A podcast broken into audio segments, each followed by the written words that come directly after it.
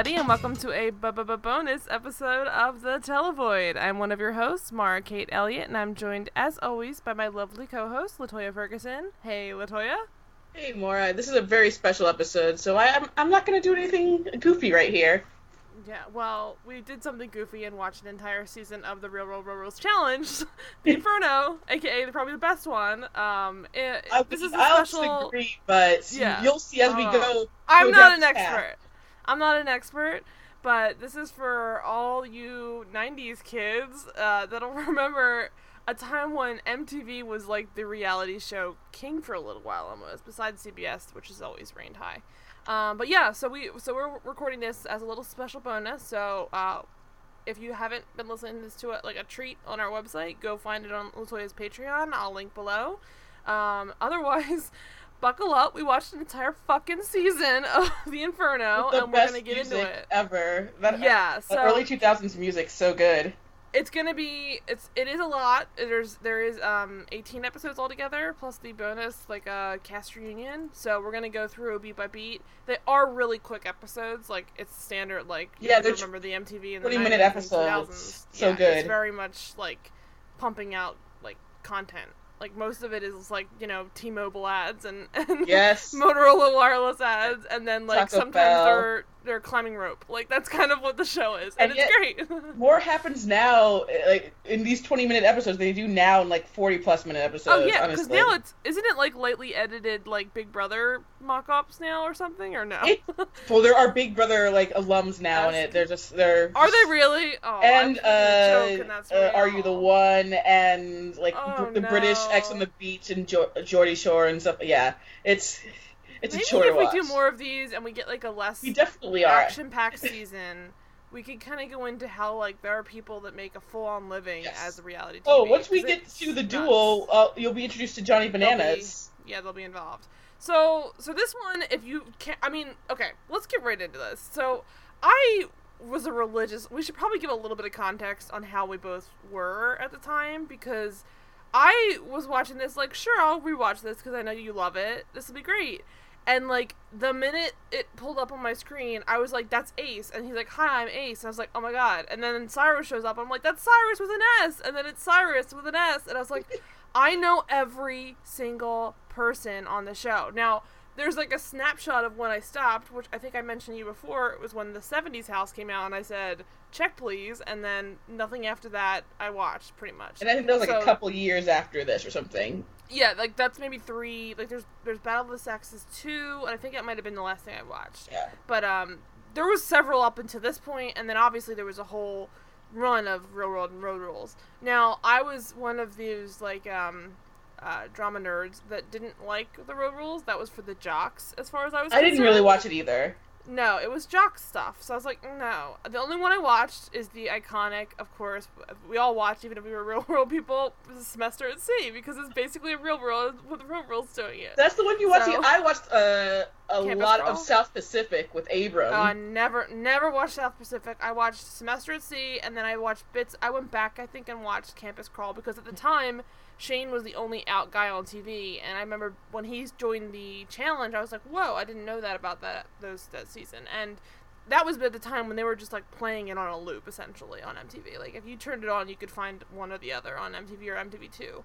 So uh, I watched all of that in like reruns or something because they did like marathons running up to new seasons and that kind of stuff. Like this is like their bread and butter for, I would say like the entirety of like 2000 to 2005, right? Or even later, probably like It- to today almost. it will always be their bread and butter as far as I'm concerned.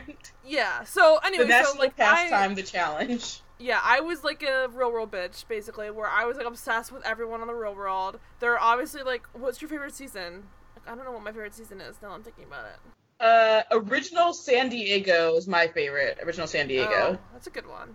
Um, no, I I stopped at uh, Philadelphia because they treated Philadelphia like trash, and then Philadelphia treated them like trash. So it was a bad, it was a loveless marriage, and I needed to quit after that because I was like, no, if this is what it's like in every every uh, city they go to, I don't want to be a part of watching the show. I mean, I And was right to pick San Diego because original San Diego because that's the Jamie Chung season, and Oh, she what a good- pays so I dividends. didn't- As a as being a fan of her from Real World and the Challenge, she pays di- dividends to you. Yeah, so I don't actually. She's the only person I think that I watched and I like enjoyed that was not from a, like a season I watched. Because I think I stopped at well, I said like Philadelphia, but I definitely like like I watched the old seasons, but I was pretty young to really like give a shit about them. Like, I About definitely all their remember issues. Cyrus. Cyrus, I think, is one of the first people I really actually remember from those seasons, and Timmy, kind of vaguely. I kind of remember Timmy vaguely because he used to like show up in early, early challenge stuff. Like that was like his. He was at the original, Yeah. like, old school road rules person. So, but in terms of like the old school real world, I think I kind of like was introduced like most people i- around Seattle, which I think is probably like to me like the quintessential like r- like real world drama with all that's if you don't remember that's the one where Stephen slaps Irene in the car and throws Mhm. her stuffed animal into the water in Seattle. I mean that was iconic. It was wild and I feel like everyone who was watching TV at the time at least heard about that. It was like kind of one of those like, you know, moments that like captured the country weirdly cuz this is not a kind of show that really like was you know super super popular until stuff like that started like leaking into the mainstream and like there are other seasons that had like i remember new orleans had like the open openly gay guy who Mhm. was in the uh, had who was the Dis- don't ask don't tell who was dating a guy who had to get blurred out 'cause Uh, he was in the Pedro, right? That was. Pedro. pedro yeah and then um oh no that was danny and then pedro was the one who was uh, um openly hiv positive Yes, yeah, yeah. yeah, so like there was like a lot of history of like I honestly think watching the real world growing up is a huge factor in a lot of our generation's I mean to me openness or at least Mhm. like ability to understand different viewpoints because I grew up watching people argue about why you, people sucked and it's like they were valid a lot of the time. Like we'll get into this epi- these episodes but like I think like a lot of the stuff that carried over into the challenge is like the best parts of the real world, which is like I wouldn't say like conflict per se, but like calling people out on their bullshit. Which road rules, I don't think ever really did as much, unless it was like say semester at sea where they're all stuck together, literally on a Mhm. boat, um, or maybe campus crawl because they're all in like a car. But like road rules is a lot more like they were doing challenges, and they were on the road and It's stuff. how they like prepare for the challenges, basically, but right, yeah, but it's not- not. It's not not, for handling people. Real world. Real world was basically it's like a bunch of people. Yes, they were living in a house together. Yes, they some they used to work together at one point when that was a thing. Uh, I, I Um, miss it being like mandatory that they had to get like a group job. job. That yes. was great. Like Jamba Juice in Hawaii. Oh my god. Remember Hawaii? Hawaii Oh, was such a good season. Hawaii's a mess. Oh, that might be my favorite one. It was so beautiful. Oh. Ruthie run, running right into the pool was like Oh. iconic. I swear to God. All right. So anyway, so that's all to say. Like, I think if you haven't watched these episodes, I would totally try and find them somewhere. They're probably available if you like go to some streaming site. It's hundred percent worth it for like. I honestly watching the first, even just the first episode of this was like such a pure hit of like nostalgia. I couldn't like you know I, honestly as a joke I said oh, all us ninety kids nineties kids will remember this, but like you know how the BuzzFeed stuff always does that. Sure, some part of that is like you know nostalgia, but like this truly is like when you're watching it, you're it's like looking through family photos. I like, it feels that pure. Like oh And- my god, I'm and I'm Cyrus is our uncle. This. Yes, like He's I'm up there in age at 31 or 32. You're gonna have to walk me through the fact that I have a intense attraction to David that I can't explain, but it's It he out of nowhere. Okay, I've never thought about Right? And then I was like, wow, David's actually really Wow. attractive. He's No, I was in, always a but he's super his. attractive. But yeah, it's it's a thing. We're gonna get. We'll have to mention that a little bit here and there. But so anyway, so this is all just to say, like, it's a wild uh, show. We're gonna get into the the bit by bit, but it's gonna be probably a little harder than normal to follow if you don't necessarily watch. So hopefully you have seen it. Otherwise, you can maybe just pull up in the Wikipedia, scroll Yeah, down, and find out. Yeah, Wikipedia some of this goes stuff. like beat by beat also into the specific dramas that we'll be discussing. Exactly. Which is perfect. Be a memorable moment. That Yeah, yeah. And honestly, I think it's pretty great. Like, there's a lot of good shit to talk about, regardless. But just in case, it since it is a little bit more like, um, you know, challenge based, it might be helpful to remember, like, jog your memory about what those were on like clips on on YouTube. So. Because these are I'll some link as much memorable can in the challenges. Like the CT Oh one is so memorable. Oh God. And also the uh the um oh my god the uh who's it's Ace Ace it was Ace again Ace Like, God, oh we'll get to that that's amazing oh my god all right so let's get right into it so this starts out like immediately I freaked the fuck out because it's Ace and I was like oh my god it's like seeing someone you went to high school with and you're like I recognize him like that's so Yeah. weird And it's so hilarious that he goes on and be like, I'm the most competitive person in the world, where his entire thing on the challenge, all like two times he's there, is that he's the worst competitor. He's like he's like instantly. Well, he's also like, if you don't remember Ace, he's like good old like Georgia boy, like, like literally got the twang in every word, and like just but in a charming sweet. way. In Yeah, like he's actually really sweet. Actually, very attractive. I don't remember him being as cute as he was. Oh, I but- remember. Uh, yeah, I don't. I don't think I watched. I must have watched. I he don't was remember just like other- a, a, a cute, sweet guy who was happy to be there. Yeah, and so he also he's dating Mallory ish, kind of like They, yeah, because they, had a thing in Paris. So yeah, they had. they had a thing in Paris. yeah. they had a thing in Paris. Oh, the show's insane. Uh, but yeah, so he he's like the first one there, like, hey, we're back, guys, it's us.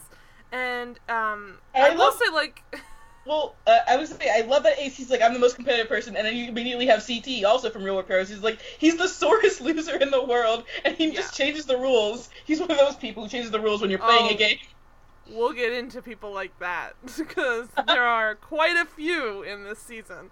But uh, yeah, so Ace is like, "Woo, let's go team!" And then, um, you know, obviously CT's there because CT's there. I think every single it's like a contract at this point. Well, this is, CT has to- Uh, Paris is like their season's first time being on the challenge. So they're, they're is it really? This yeah. is his very first. Oh my god. That's Oh, how wow. it's, it's He- Ace, Mallory, and CT. That's how they're all here. I was wondering why it was such a fresh wound that he was talking to her about. Like, she, Yeah. I was like, "Girl, this is like years ago. Like, calm down." But it it was basically like the year before. That makes a lot more sense. I don't think I watched Paris. Uh, it's kind of a boring one- season. Isn't Uh, that after Philadelphia? Is that what I'm, am I That wrong in that? uh, it's pre because so Philadelphia before that is San Diego, which what I was saying was great. I oh, think so I actually quit. yeah. I, I think I quit before that. before that then. So I must have quit like I think I watched Philadelphia. Like Yeah, Paris maybe I'll is give right it one more Philly. shot. Okay, so, So, it I must have quit at Par- Paris. so it goes Vegas somehow. Oh, I watched Paris. Paris, it Oh, I fucking watched Vegas. I was a human being with a, with eyes. like Vegas. Paris is like really boring in comparison to Vegas. Well, but I think that's what I did. I think that was the problem. Is that it was like a one-two punch where I Yeah. watched I watched uh, Vegas, which was insane, and then you transition. Also, I didn't like them leaving the country. I was kind of like, eh. I mean, obviously now looking back on it, probably be America is what you're like. Yeah, like oh, now it's like wow, it's very Yeah. cool to go to Paris. But at the time, you were like, well, I don't. This isn't what I watched the show Yeah. for. I watch it for like them being like random douchebag like college kids in America, not like of ugly like, Americans. exploring the Louvre. Yeah, like it wasn't what I liked. And then like the people on it were awful. San Diego and um, then uh, Philly. Philly. Yeah, so I think I gave it one last shot, and that was like the death knell for me. And I was like, yeah, this is done. But so yeah, so I, I think like Paris is a good like quitting point for some people too, because if you don't like CT, you're not gonna like the way that this show and this this genre goes, because he's kind of like, I would say like the harbinger of what is to come. like you can tell immediately when he's on the show. It's Oh, wild. This is his CT debut because Let me see. he's In this pro. season of the challenge, CT is a perfectly decent guy. Uh, well, I agree, and I agree with his points, but he does get manipulative and crazy at the end. But for good reason, and I think he's successful at it, and it was a good decision. But the stuff with Leah at the end is definitely. I'm sure some people were like, wow, that's real rude. It's like. Although I see, I remember the season of Paris, and Leah was before CT was even an asshole. Leah was just like rude to him the whole time. well, she. I don't like her at all. Yeah, Uh, I the have so worst. many- Uh, I, the funniest thing in Paris is when like someone I guess sent her flowers, and I Oh guess my they just God. like in this little C, and she assumed it was CT who did it, and he has no idea what she's talking about. I remember that. Yeah, he's just like, yeah, sure, whatever, no problem. And then when But she see, guys, finds this is what I'm talking Yeah, about. she- Like, this is what I remember. Like, then she finds great. out, and she gets so mad at him, even though he never said I remember that. See, like this is the thing. I definitely quit around Paris, but like you, it was so like I can't describe to you if you weren't born during this time and you watched this like on TV every weekend or week. It was so permeating everything. Like if you didn't watch the real world regularly, you didn't have anything to talk about with certain people. Like it was just not something you could like day to day. This is like what people watch and consumed. Like they didn't always like the real rules, but they definitely watched Real World and they definitely watched the challenges for this mm, point. So. Yeah, they definitely had opinions So- on Miz. Everyone had opinions on Miz, as, as you should. oh, Miz. and then so so they also introduced my favorite relationship, which is Darrell plus Darrell's money, which is like my Darrell- favorite thing. Darrell and the Inferno. Yeah, so like in the second, I, we also watched the second one, which we'll get to eventually. But like Darrell has Terrell, this. We're saying it wrong, It's Oh, like you said wrong. well, it's it's it's so funny because it's so he's so specific, and also like Leah immediately in the beginning. We'll get to that the scene where they're like, "Who's the cutest boy?" And she's like, "Well, I like Darrell." it's like, oh my god. Well, like Darrell is hot. I'm like Darrell, you could do better than Right? Leah. I know, and also like like why is she randomly singling out to? I feel like it was just such a random because I think she was probably already hooking up with him at this point, but it was just like such a specific. Like Darrell, what I like about him is like he he actually like is upfront about his motives. Like even with Leah, like he's mostly just like, yeah, we're fucking, but Yeah, like, I'm here for the money and the money, and I'm also here for the money and the money, and also for the money. And it's like I love that. Like I want someone like that on my team because he's gonna really fucking try. And he can also get away with it because he's like one of the best competitors. Which is great because, like, I think a lot of guys underestimate him sometimes because he kind of comes across like, well, you know, I'm gonna do well, but um, he's more like middle of the pack of the guys. He's not but gonna he's rock the consistent. boat. He's consistent and he's good at both types of challenges, like smarts and brawn, like which Mm. is hard because a lot of the guys are really good at one or the other. Whereas he's like a good, he's not like you know a fucking Hulk, but he's also not like an idiot. So it's Yeah. a good combo. So he's like immediately there, like Darrell plus money is the greatest. And then this is the introduction we deserve in a real world challenge. Uh, we'll get to another uh, season's and intro, which I hate later on. But this is like oh, you hate that one? Oh, I fucking hate that one. I hate a lot of them. This is like quintessential 2000s. You got Yellowcard blaring. Everyone's like pulling out like woo, and it's like real world versus real rules. So this is still like you know team versus team, uh, uh, type of show versus type of show, and um, uh, it's hosted. I forgot by Dave Mirra. R.I.P. Dave Mirra. yeah. Yeah, so like every episode of this and the next one are all hosted by him. Does he stay host for a long time? Uh, Inferno 2 is his last one, and then it's TJ Okay. for the uh, Gauntlet 2, yeah. For, and and TJ Lavin is still the host.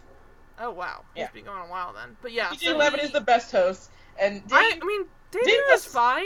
He's bless his just heart, he has moments where he can be like fun and goofy, but He's yeah, very. So if you don't know Dave Mirra, he was like a BMX like Fox Racing. Like he's very. he was like the BMX star. He was the, the Tony Hawk of Yeah. BMX. He had his own video game.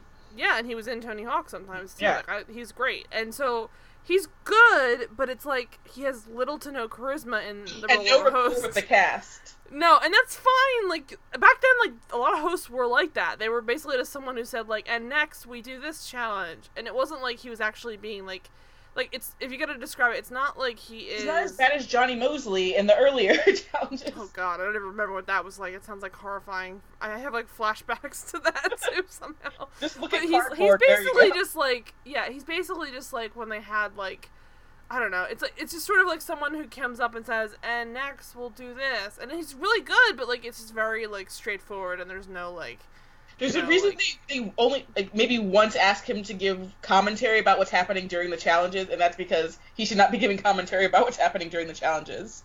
Which is kind of strange that they picked a host that would do. I, it was very 2000s though. They have the Yellowcard as the theme song and Dave Mirra as the host. I mean, it could not get more 2000s if it tried.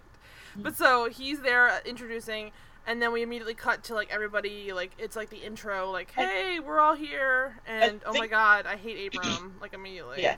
A thing to note about like this season and like uh, the Inferno and basically the few seasons we're gonna watch until maybe around the duel or something is that they were still really lax with what they would allow you to do just as a human being on these shows. Like you see Mhm. people with their digital cameras, uh, Mike and Kendall just go on a date like by themselves at the mall, no one else.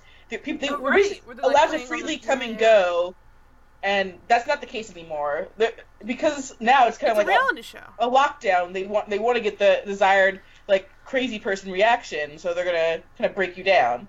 Which is wild because honestly, the crazier shit happened during these seasons when they didn't have that type of like, in my opinion. I mean, I haven't watched the more recent ones, I guess, but like that was like a high key like, We'll, we'll, we'll get there. Well, yeah. I'm, I'm gonna teach so everything, you guys. Oh, good lord. Yeah. So, so so we inter- introduced like I'm gonna run down the list of people. So this might be helpful if you're not like familiar with them. You can Google their faces. I'll actually include like a link of them. Hopefully they have like a roster. You can look at their faces. Mean- It'll like flashback memories to you. I'm sure. I'm thinking that like So- the, the wiki uh, specifically probably has pictures of everyone. Um, I th- yeah, the wiki. Yeah, I'll link to that, and so just review that for your own benefit. But I'm gonna do, do the list so we were like we have all our players on the table. So we got Coral from Back to New York, Yeah. also with Mike, who's the Miz. Mike was also in Back to New York. Mike Mizanin. uh, C- uh, Chris Tamburello, which is CT, who's from Paris, um, Cyrus Yarbrough from Boston, um, David Burns from Seattle, uh, Leah from Paris, Leah Gillingwater, uh, Julie Stouffer from New Orleans, uh, Mallory Snyder from Paris as well, Trishelle from uh, Las Vegas, um, Ace from Paris as well. I didn't realize Ace was from Paris. That explains a lot.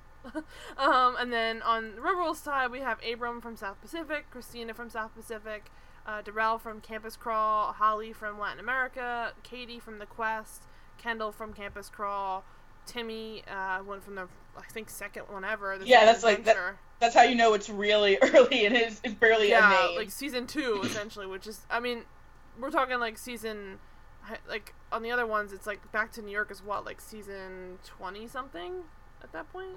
yeah, it's pretty late. Uh, ten, no, 10, 10, sorry, 10 to 10, 10. Sorry, sorry. back to you. 10. God, it feels like it's, It's so much half that. So either way, it's like ten versus two. So you're getting people much older, and then you get uh, Veronica from Semester at Sea, Shane from Campus Crawl, and then Jeremy from South Pacific. So you're getting people from like, like uh, Cyrus is another one. Boston is I think also maybe the second season of the Real World. Um, let's see. Oh, sorry, six. So he isn't even that far back, but. He feels like the old funny daddy. They're all like, "Oh, Cyrus is He's old. 31, He's up in his 32, 30s. and it's just like. He's up there, and I was like, "Oh head. god!" I know, right? So like, and I remember thinking, "Yeah, he is Cyrus- old." When I was watching so this, compared to all of them. It makes me so upset. no, and he's in like great shape, and they're like, he, and I feel so bad for Cyrus because they're like, he's like looking around. It's like such like toxic he- masculinity where he's like, "I'm not the, I'm like the heaviest, and I'm the oldest of all the guys," and he looks great, and I was like, "What was the smart fuck?" to play that up though, because you know it's either that or like an like an angry black man at it too. Probably he probably knew that, so I was like, I'll He's play the so old man. so good though. Oh my god, he is so good, and like I don't think I have an issue with him at all. He's probably one of the best players, I would say. Like Yeah, he is and truly a like clean. Straightforward, honest. Like he gets into it with some people, but he's honest when he's doing it. And then for the most part, he's just great at every challenge. Like there's a great bit we'll get into where he like really underestimates the fact that he's like the older person on the team and thinks he's gonna fuck up, and he's actually great. Yeah. So um, they're all being, like the best like uh, time. Yeah, so like just to give you a briefer overview of who people are, CT is like what most people consider I wouldn't even say like the villain per se, but he's like the catalyst for like a lot of these but- going forward. He was the hothead. He uh, Yeah. was he's gone through some stuff, and which we'll get to each season. Because there, there's So some you- seasons where he gets like really aggressive. Just like Yeah. there's a reason So for it. CT you might remember is like wearing a lot of the headbands. I always remember with headbands, squinty eyes, and you have Mike who's the, the Boston wrestler. Mumble. Uh, Yeah, CT Boston does. Mumble. Yeah, I'm, like I'm CT from Boston. I'm welcome to Boston. Like it's very like like oh my god, CT, can you say like three words? And then you have Mike from Who's the Miz. Which if you don't know wrestling, he Which- was a wrestler on the show, and now he's a professional wrestler IRL. The thing I always loved wild. about him is like he, he uh, so in Back in New York, he was always like, I'm gonna be a wrestler. I love wrestling. His character, The Miz, which came out when he was drunk, which that actually became his thing, which I believe it's Right. Inferno 2, which is his last season, um, is the reason why they have to wear like special team jerseys and everything now because everyone was wearing the Miz brand. He because No, he brought like Yeah. literally Latoya. There's the episode. Okay, so we'll get to later on, but there's an Yeah. episode where he goes into the Inferno, and I think he must have brought it in a backpack. Yeah, and said, "If I'm going in, you're all wearing my merch." stuff. Yeah, Because Uh, not everybody brings them. I mean, sure, like I bet you Coral has one, and like maybe like Veronica or like Leah or someone, friend, but not yeah. like David. Like he definitely brought extra for David. It was like a small girly tee, and David's in it. Like it was great. yeah. He's this a- he's a reason why they're not allowed to do that anymore. Yeah, and Mike is on. Like uh, you can hate Mike all you want. Like he is definitely a character, but he was a fucking brand connoisseur back before this shit was. Like he, I, I would say it's funny because I think even though he was only on these two seasons, right? Like he Oh, stopped he's, he's in original Gauntlet, and yeah. he- oh, he- sorry. Up until this point, he Yeah. stopped. Oh, Inferno Two is his last one. Yeah, Inferno Two is right, his last. but so he does eventually stop. But I think he has actually more to do with the with the shape of reality TV now than some people like you probably thought would have been like you know like Richard. He's like up there with like Richard Hatch as far as I'm concerned. I know that sounds crazy, but I think he truly like an entire like conversation on how people could throw their brand in and then make it off of a show like this. And without coming off as a joke, because he's one of the rare No. people in reality TV in all the real world, especially for how long he was on it. Because, because you know, Jamie Chung, obviously we mentioned her, but she wasn't in these things for long. She was in Inferno Two. That was her one challenge season, and she was done. Right. But Mike was obviously in multiple things, and he was able to both look like a decent person, Mhm. like he he has like some drunken like young twenty something things, but nothing too offensive, you know. And considering, I mean, considering how everyone else is showing Yeah. their ass all And the time on these episodes. he used his earnings from these challenges to pay for wrestling school, and then he got signed by. WWE. Yeah, So- and honestly, the thing is, like, I think a lot of our generation watching this, and like a lot of people who were on this show, thought of it as like a step towards, like, I think Leah or someone mentions that they're trying acting when they're in living in LA now, and it's like, I know Mallory, actually, Mallory actually became a successful model, and I'm not surprised, honestly. right, right. Well, I mean, there are people that like you know they transition to do that kind of stuff, um, but like the thing that the, the odd thing to me is like the the different thing about Mike, for example, is that like it's not that he just like parlayed it into a uh, a bigger like what he wanted he wanted to do something different. He literally parlayed it into his actual desired career. Like he used this in the best possible way to market himself as Yes. a wrestler, and then became a yeah. wrestler. And he's now one of the best wrestlers in the entire world. He has main evented WrestleMania. He and his wife, who he met through WWE, they just had like their first child, and they now have their own USA reality show about their their lives. Yeah. So all all I have to say is like if you remember one person from these shows, it's probably Mike. So he's on this and he's like the heart of the real world team in this and, and I think most of the uh, seasons up until this point. Yeah. Um, and then the other major one you might remember is Julie, who's the Mormon from New oh Orleans. my god. Um, and then Trishelle was from Las Vegas. You probably remember one Trishelle just for. from being Can I- can wild, we but call also her like Trishelle? Trishelle. Can we call her Trishelle because like See, the thing is, I wanted to defend Trishelle at first, and then Then you watched it. But then like she immediately like she's one of those people who like everyone gives her shit for like fucking around, and I'm like, good for you, like you're you're just living your life as a twenty then you realize no, Get she's it. just a mess. No, and then she like starts yelling at people and getting in fights She over it. So like it's clear everyone that up. Yeah, she's just like a very insecure person, unfortunately. And she Um, later and then- in the later season she um gets into like a racial like an she starts a racial argument with Aneesa. She basically brings up race when it, there was no reason to do this at all. Oh, Jesus! Why do what uh, the white women on this show are capital P problematic, and we'll get into that. Um, I'm thinking like I would say everyone but Mallory is problematic of the white people. Yeah, yeah. Mallory's fine, I would say. I, Yeah. mean, I don't really remember much besides this, this season, but so um, and then on the real world side, those are the major players I would say on the real world. Everyone else is kind of just sort of there for the. Oh, I said Coral, right? And Coral, Coral Yeah. is a huge, huge player. She was Mhm. also in Back to New York. Yeah, she she's She the was- one who taught she about is about racism. And again, Yeah. I see he, he like did stupid things, but he legitimately he did not know certain things, and she like told him, and it was fine. And, And I'm telling like, you, I- friends. I know that I, I know that this is that's such a cop out to say, but I'm gonna say it because like I want to at least like give a voice to the fact that I think it's legit. Watching Coral call Miz on his shit in Back to New York is some of the first time I, I first times I can remember seeing first of all a black woman having the power to control a conversation and a black woman correctly educating someone on the actual importance of what the racism does to affect them. And I think that like yes, he learns how that affects him, but like she's also basically explaining it to an entire generation of people watching and it's like, "Oh, I get it now." And like she was portrayed in many ways, unfortunately, sometimes like the angry black woman or the manipulative black woman, but I think this episode or this season especially does a great job of explaining how like that's a myth.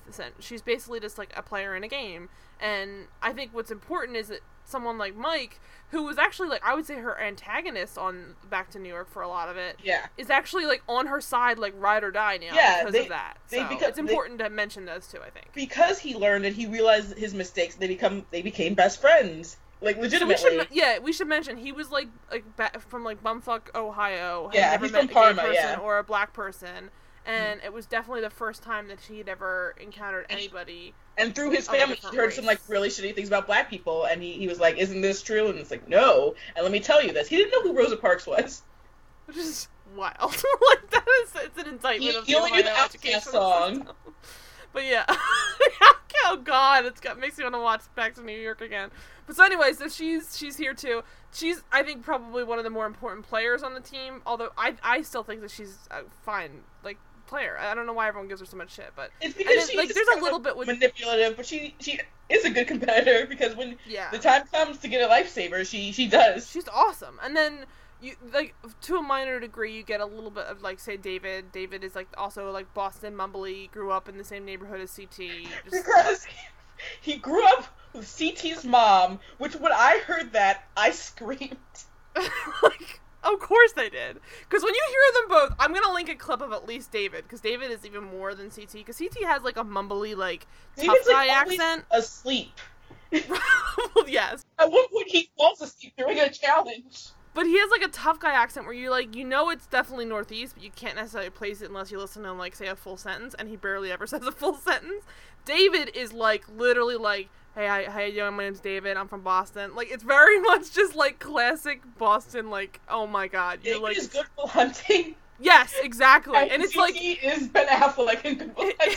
exactly where he's like okay yeah he's definitely from boston but he's also just like mumbling the whole time but so anyway so they're they're also kind of i would say like quote unquote major players i mean cyrus is also around but like i think those are the main players on the mm. real world team world's team i honestly don't think there's that, that much going on the I major mean- players i would say are just like abram Abram, and this is before Abram goes insane. It's like even abram's still, the worst even still in Inferno 2, Abram hasn't gone like full like weirdo insane.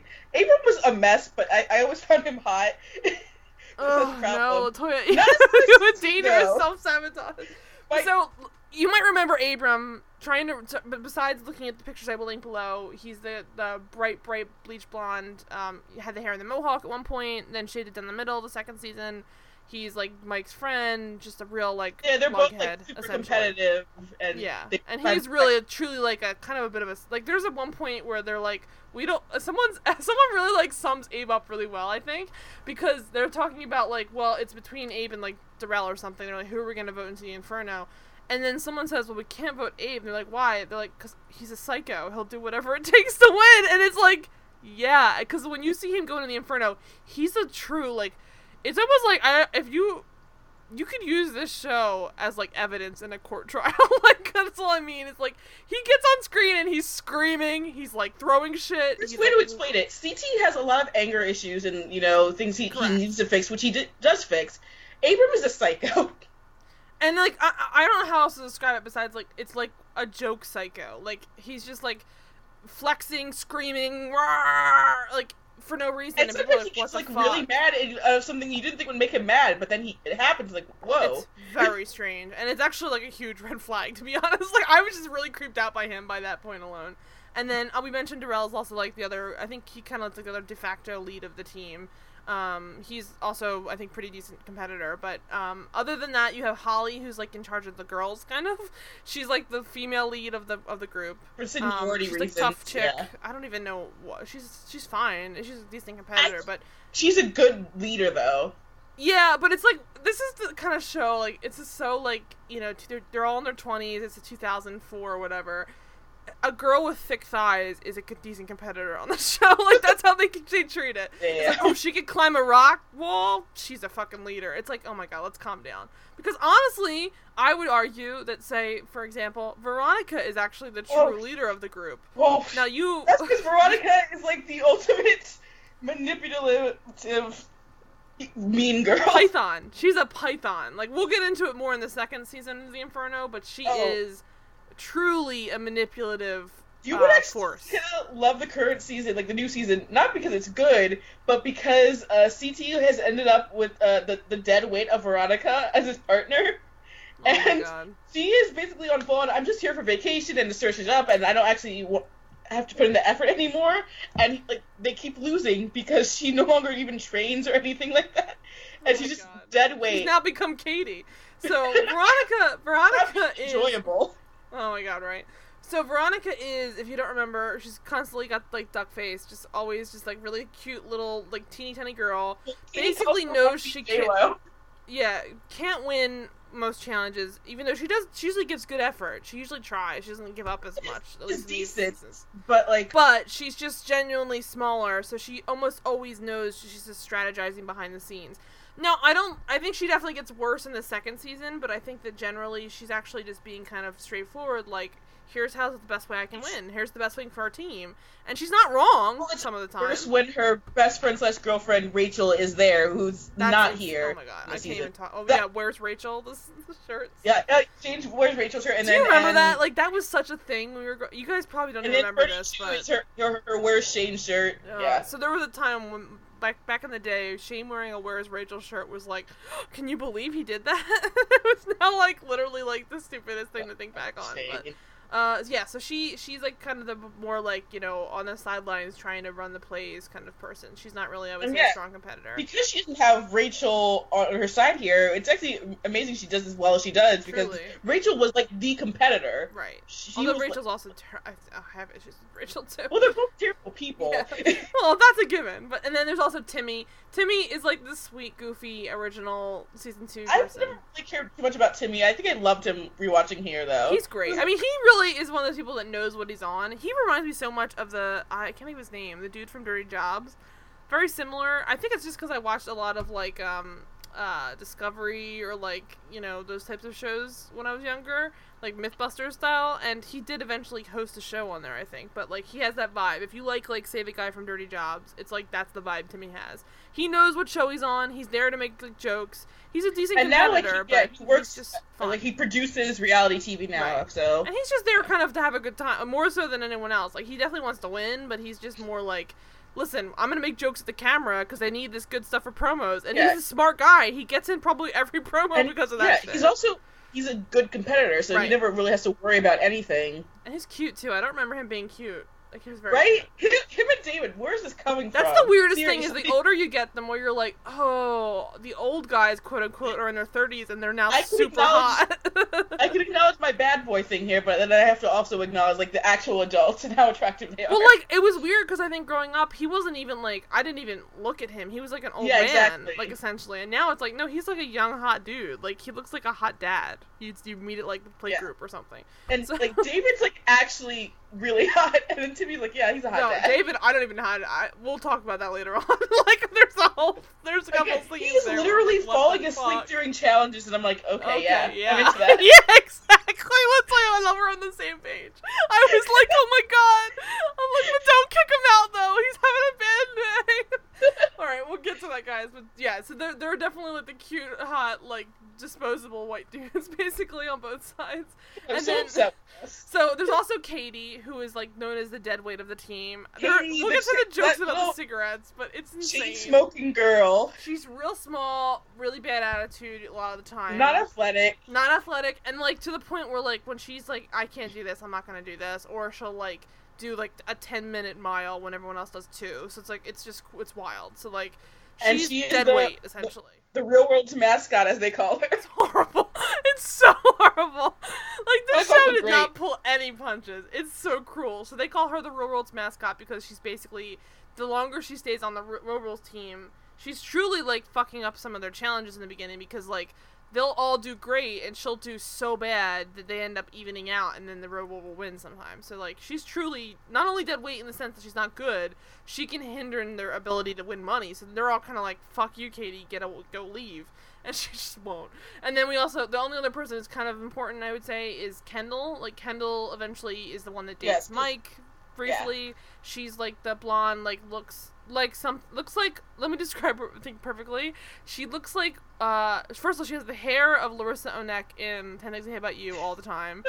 And then she looks like one of her backup friends in that movie. Like one of the people who stands behind her or who stands behind gabrielle union in like any 90s movie. Like she is the, the white girl who Wait, stands so around right. gabrielle union.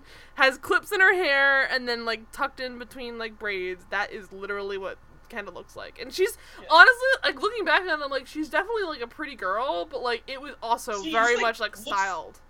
Very young. yes, and styled like definitely like what was hip at the time. Didn't age as well as some of the other people, but like because now like Mallory at the time probably looked just like a, like a random person with like fluffy hair, but now it's like oh my god that's like timeless looking attractive. Whereas like Yeah, th- Say this, like, no wonder she only, st- no wonder, no wonder Mallory only stayed for the season. It's like Right? she's gorgeous. Why, why are you here? What are you doing? I kept feeling like Mallory, what are you doing? And also like she's like very like Anne Hathaway in uh, uh Princess Diaries, where it's like her hair's all fluffy and huge, and then she pulls it back, and it's like holy shit! it's like oh Yeah. my god. Uh, but then th- you also have someone like Trishelle, who I think at the time was considered Oh like the quote unquote sex pot of both shows, and like. I never understood honestly. Well, like I remember there being a time when I watched Vegas that I was like, yeah, she's definitely pretty. She's very tall. she's who I aspire to be. I, I mean, like she was definitely like the it girl for the real world for like She I would was- say like a solid like two or three years. She was in Playboy and stuff as a result, from I what I know remember. it's just But my God, did she? I mean, no offense, I don't That- try and judge people, but like it didn't age to me as well. Rough living situation too. You can tell. I don't know. Like it's just maybe just the way that I don't, her face is very small. Like I don't know how else to describe it. It looks sort of smushed. She's tiny, yeah. But she's definitely like very like you know, like I would say charismatic to the dudes. Like she's definitely like a very like sweet, like you know, nice girl. She but it's more just like had like what? that early 2000 hotness that they were like, yeah. But I mean, it was partly maybe just that, like there was a woman talking about her sex life on TV, and it was like, holy shit! Like, can you believe it? But I, I do think that in Vegas, she was styled way better than she is now. But I, Oh, what I remember in Vegas, I once described her to someone as like a divorced mom, even though she was like twenty. But that was her look. She's drinking lots of white wine spritzers. Yeah, exactly. So just check check the notes and, and you'll see that when when I upload it. But um yeah, so so she she um is someone that I think is important to the season, but only in the sense that like she causes some of the drama. So um and Yeah, yeah, and so, it's only the early half, I know I, that's a guess. bit of a detour, but honestly, the episodes are not. I mean, there's a lot of stuff that happens, but it's actually not a ton to go over because a lot of it is like, and then they do a challenge and someone wins. Like a lot We of the did- stuff is more like Here, here's one dynamic. Uh, here's a couple dynamics we haven't mentioned yet. Um, Miz and Trishelle have just broken Oh up yeah, because, so Miz and Trishelle dated since in the Gauntlet. I think they hooked up, and there's some Yeah, leftover and that caused a rift for a little bit between Mike and Coral because Coral didn't like Trishelle and Coral's really Coral's protective about of him. I like that they have a very like platonic relationship. It's never really ever. I mean, I don't know. I didn't watch the other seasons. Maybe they hook up or something. no, they, they never did. No. It's very like she's uh, her. his Coral and sister. Abe have a thing actually in one of the seasons. Abe? Yeah. Oh no, Coral, don't like Coral. No, no, Coral, no. I want to save her. Okay, uh, so so let's just get into the episode. The episode is mostly like introductions, like I said. Um, uh, of course, Julie's there They're talking. Inferno. Yeah, uh, Julie's there talking about her band, The Swerve. Classic. Um, uh, she has brown hair here, so you might remember Julie with like the bleached blonde hair. I remember her with the Oh, brown God. hair most. Like that was to me like the quintessential Julie is like dark brown hair, like awful bangs, just trash. Um, but yeah, so Coral's there is looking amazing. Everyone's awesome. Uh, they're making fun of the fact that like uh, Cyrus is 32. he's Over up 30 there. years old, yeah. Oh my He's god. up there. Yeah, and then they are introduced to the um, the basically the inferno and the whole concept, and they start talking about like what they're gonna do. The first challenge they have is this like they claw they claw their way up over a rope, so they get like Yeah. kind of like it's a little weird. Like it's, they don't really explain it properly because I was like, wait, what's happening? So it they still get makes no sense, and I've seen this Right? a million times. so they get ziplined halfway through a, like a, a rope course essentially, and, then have to climb backwards halfway through. They probably figure like no one's gonna be able to climb the full way. Let's just zip. They probably like what we don't see is maybe someone tries, they all fail, and so they have Yeah. to zip line them halfway. But it makes so. more sense to repel and then do some work to, to finish it. Or yeah. maybe they figure like some of the some people could do it, but not everybody could do the full, so they have to do halfway Yeah. for everybody. So either way, there's like so there's two different buildings. There's a rope between them. They're having to rappel upside down like like a sloth backwards after getting ziplined halfway through the rope. Um, now everyone goes through. Like the I guess I should mention like the the concept of the inferno is that everyone does one challenge, then whoever wins that, um, sometimes they get a bonus. Um, it, the whole team, whoever wins cumulatively, into their, yeah, their, wins their team bank 10,000. account. they all win a huge pot at the end of the the um s- series, and then they split it amongst themselves. So, um, however many people are left, they divide it by those many people, and then um, each challenge, whoever is like the weakest, it kind of depends on the team. We'll get into the dynamics of that, but the person. Um, who the team votes to be the least likely to, or the least wanted to stay, or the, the strongest in the inferno gets voted to go into the inferno. So like you get two selections. So you get say like you're having a like a shitty time and you're not doing great at your your challenge. They might say like we don't want you on our team anymore, so they're gonna p- put your name in like a hat basically to get picked by the other team.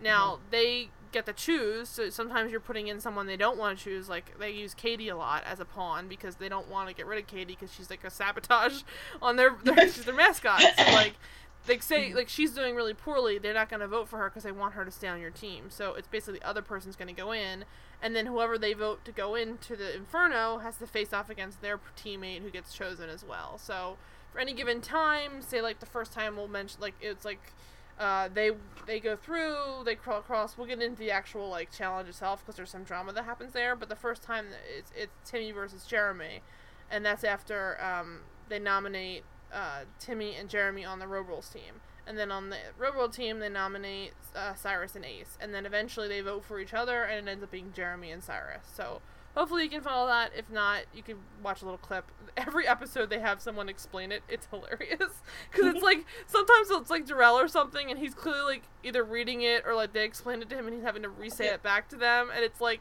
Again, he doesn't know how to say inferno. I love Darrell. Like, the inferno, always and forever. Yes. So everyone, I, I, I love that about Real World, especially. I think it might be Real Rules too, but like the accents are all over the place, so you get a lot of people talking very differently in a house. Like you don't really get that on real on like most reality TV now. I know that they have some people who are like from different areas, but that was something that was very real world is it was a lot less filtered than some other reality TV at the time. So you're getting a lot more like well, people were stop being polite and starting getting real, so they had like their real accent. And now you have like more of that like you know that that classic like midwestern TV anchor voice where everyone just talks the same, which is fine, but like I love to hear like say like David's Boston accent and like uh even like like say like Ace's like Georgian, like it's just such a different like you have every different like walk of life. But uh, yeah, so the first challenge is the is the repelling one. Um, they crawl backwards, and um, my first notes basically are mostly about David and the fact that he's so fucking hot. like, oh my god, he's like collegiately hot, is what my notes say. Like he's oh, going back I, for his MBA, and like all I can say is that I remember I, I can. I can't believe I forgot that it was the first challenge where Julie tried to kill Veronica. Oh right, right, right. So they all start going one by one.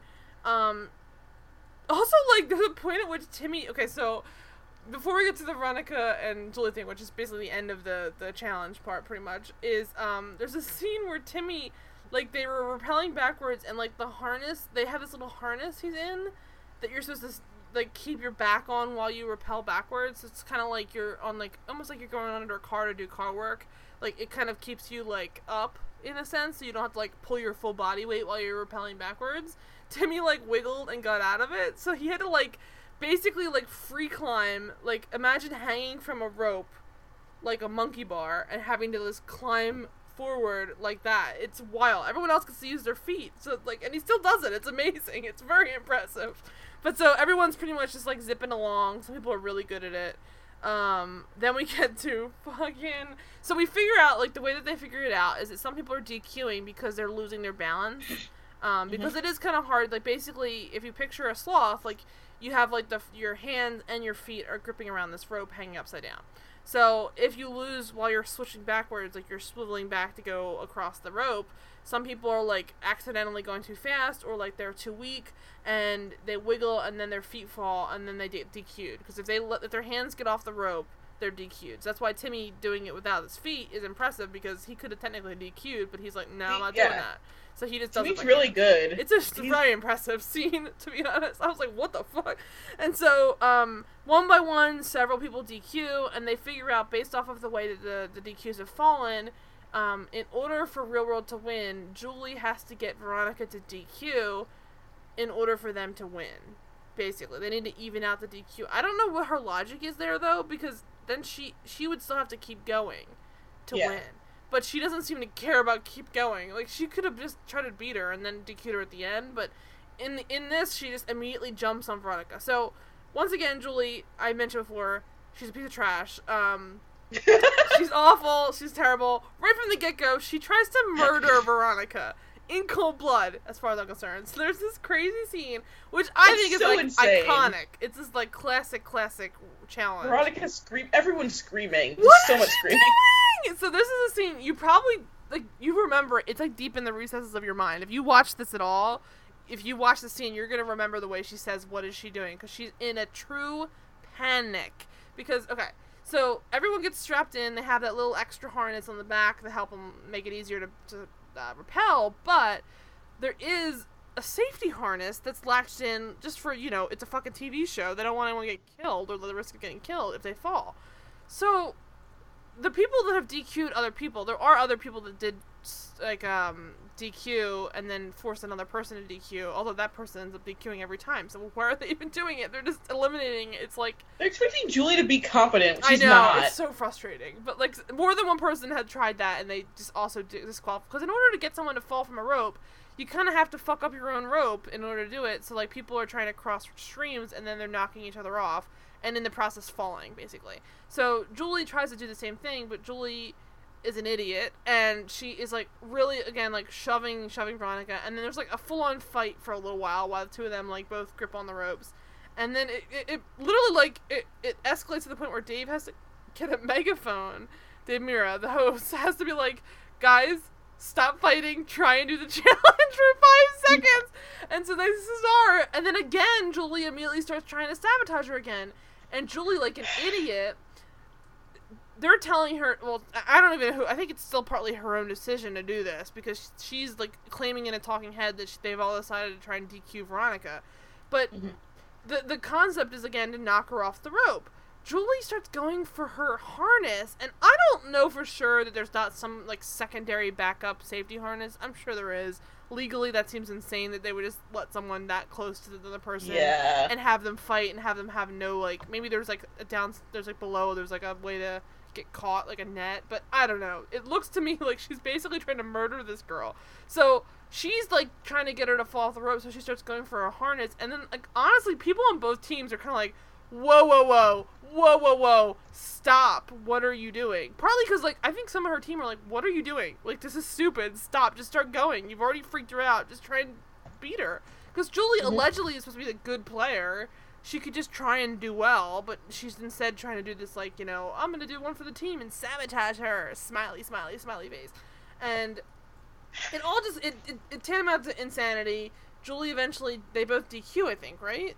Yeah. Yeah, it just it, it it's just a lot of screaming. Poor Veronica's in tears, and I don't I don't like to root for Veronica because she's again a snake. But, but yeah, like, she's genuinely terrified. Well, and here. I would be too because the, honestly, if she like I, I don't know how else to describe it if you haven't seen it, but like she's like feeling around her back for like a latch, and like that feels tenuous at best, being up on this big giant rope. So I'd truly be like, is this idiot gonna get me killed because she's trying to win a challenge? And honestly, if anyone would do it, it'd be Julie. Like she's an idiot. Like she'd accidentally kill someone because she wanted to. Like she would say God made her do it. Oh my god. Where was her like sobbing, kneeling, crying, and praying after this? like, she only she only does that later on after like she has too much hate in her heart one day. Like, so when we mentioned she's a Mormon before, like she's not just a Mormon, she's like a fucking Mormon. So like. I, I don't like a critical one at that right too. exactly and I don't ever mean to to begrudge anyone of their own faith whatever you do you but like she's like honestly one of the type of people that like the third thing she tells you about herself is that she loves God. Like it's okay to have hobbies, but maybe let's tuck them back into like and where are you from? Because she's truly like, you know, have you have you heard the good news? Like every single scene and she, she uses that to make it seem like she's a good person compared Which to everyone. Is I think one of the most hilariously like misconstrued elements of of Julie the character on the show and like the person, I guess, is that like she truly thinks that she is better than everyone here, and we'll get into that because there's a whole plot about Julie essentially where she's just utter utter trash. But I yeah. think she truly thinks that because she's religious, and it's especially apparent in the second season as well. But like in this one, she's I'm religious, so I'm better than you. And it's so ironic that the person who's like, so, like, you know, I love God, I love Jesus, let's all pray, is actually, I think, one of the cruelest people on the show and one of the most manipulative people on the show. Slut shaming, too, don't forget about that. Racist, uh, coded racism constantly. Mm-hmm. And then just generally, I think, an all around poor sport. Like, just a bad player. Not just, like, like, like poor sportsman. Like, sore loser sore winner, sore everything. Like she's just a bad. She's just got honestly like at the scene where she cries later, just I have too much hate in my heart. I agree with her in that scene. I'm like, you do, but you're not working on learn it from that because she's actually crying. And then there's a scene where you're like, oh, maybe she's like coming to Jesus literally, and she's realizing she fucked up. But like, no, she's just saying, I miss my family. This is too hard. I, I can't be. It's because I'm surrounded by all these bad people. Yeah, like she's not blaming herself for her own bad sins and like motivations. She's not dealing. She's not looking inward. She's only just saying, I'm surrounding myself with evilness and I'm being affected by it and I shouldn't let that happen. It's it's really it's honestly like she's a villain to me and in a in a real life kind of way because this is a reality TV show. I hope she's not like that. I hope this is all editing because I know editing fucks a lot of people over in a reality TV show.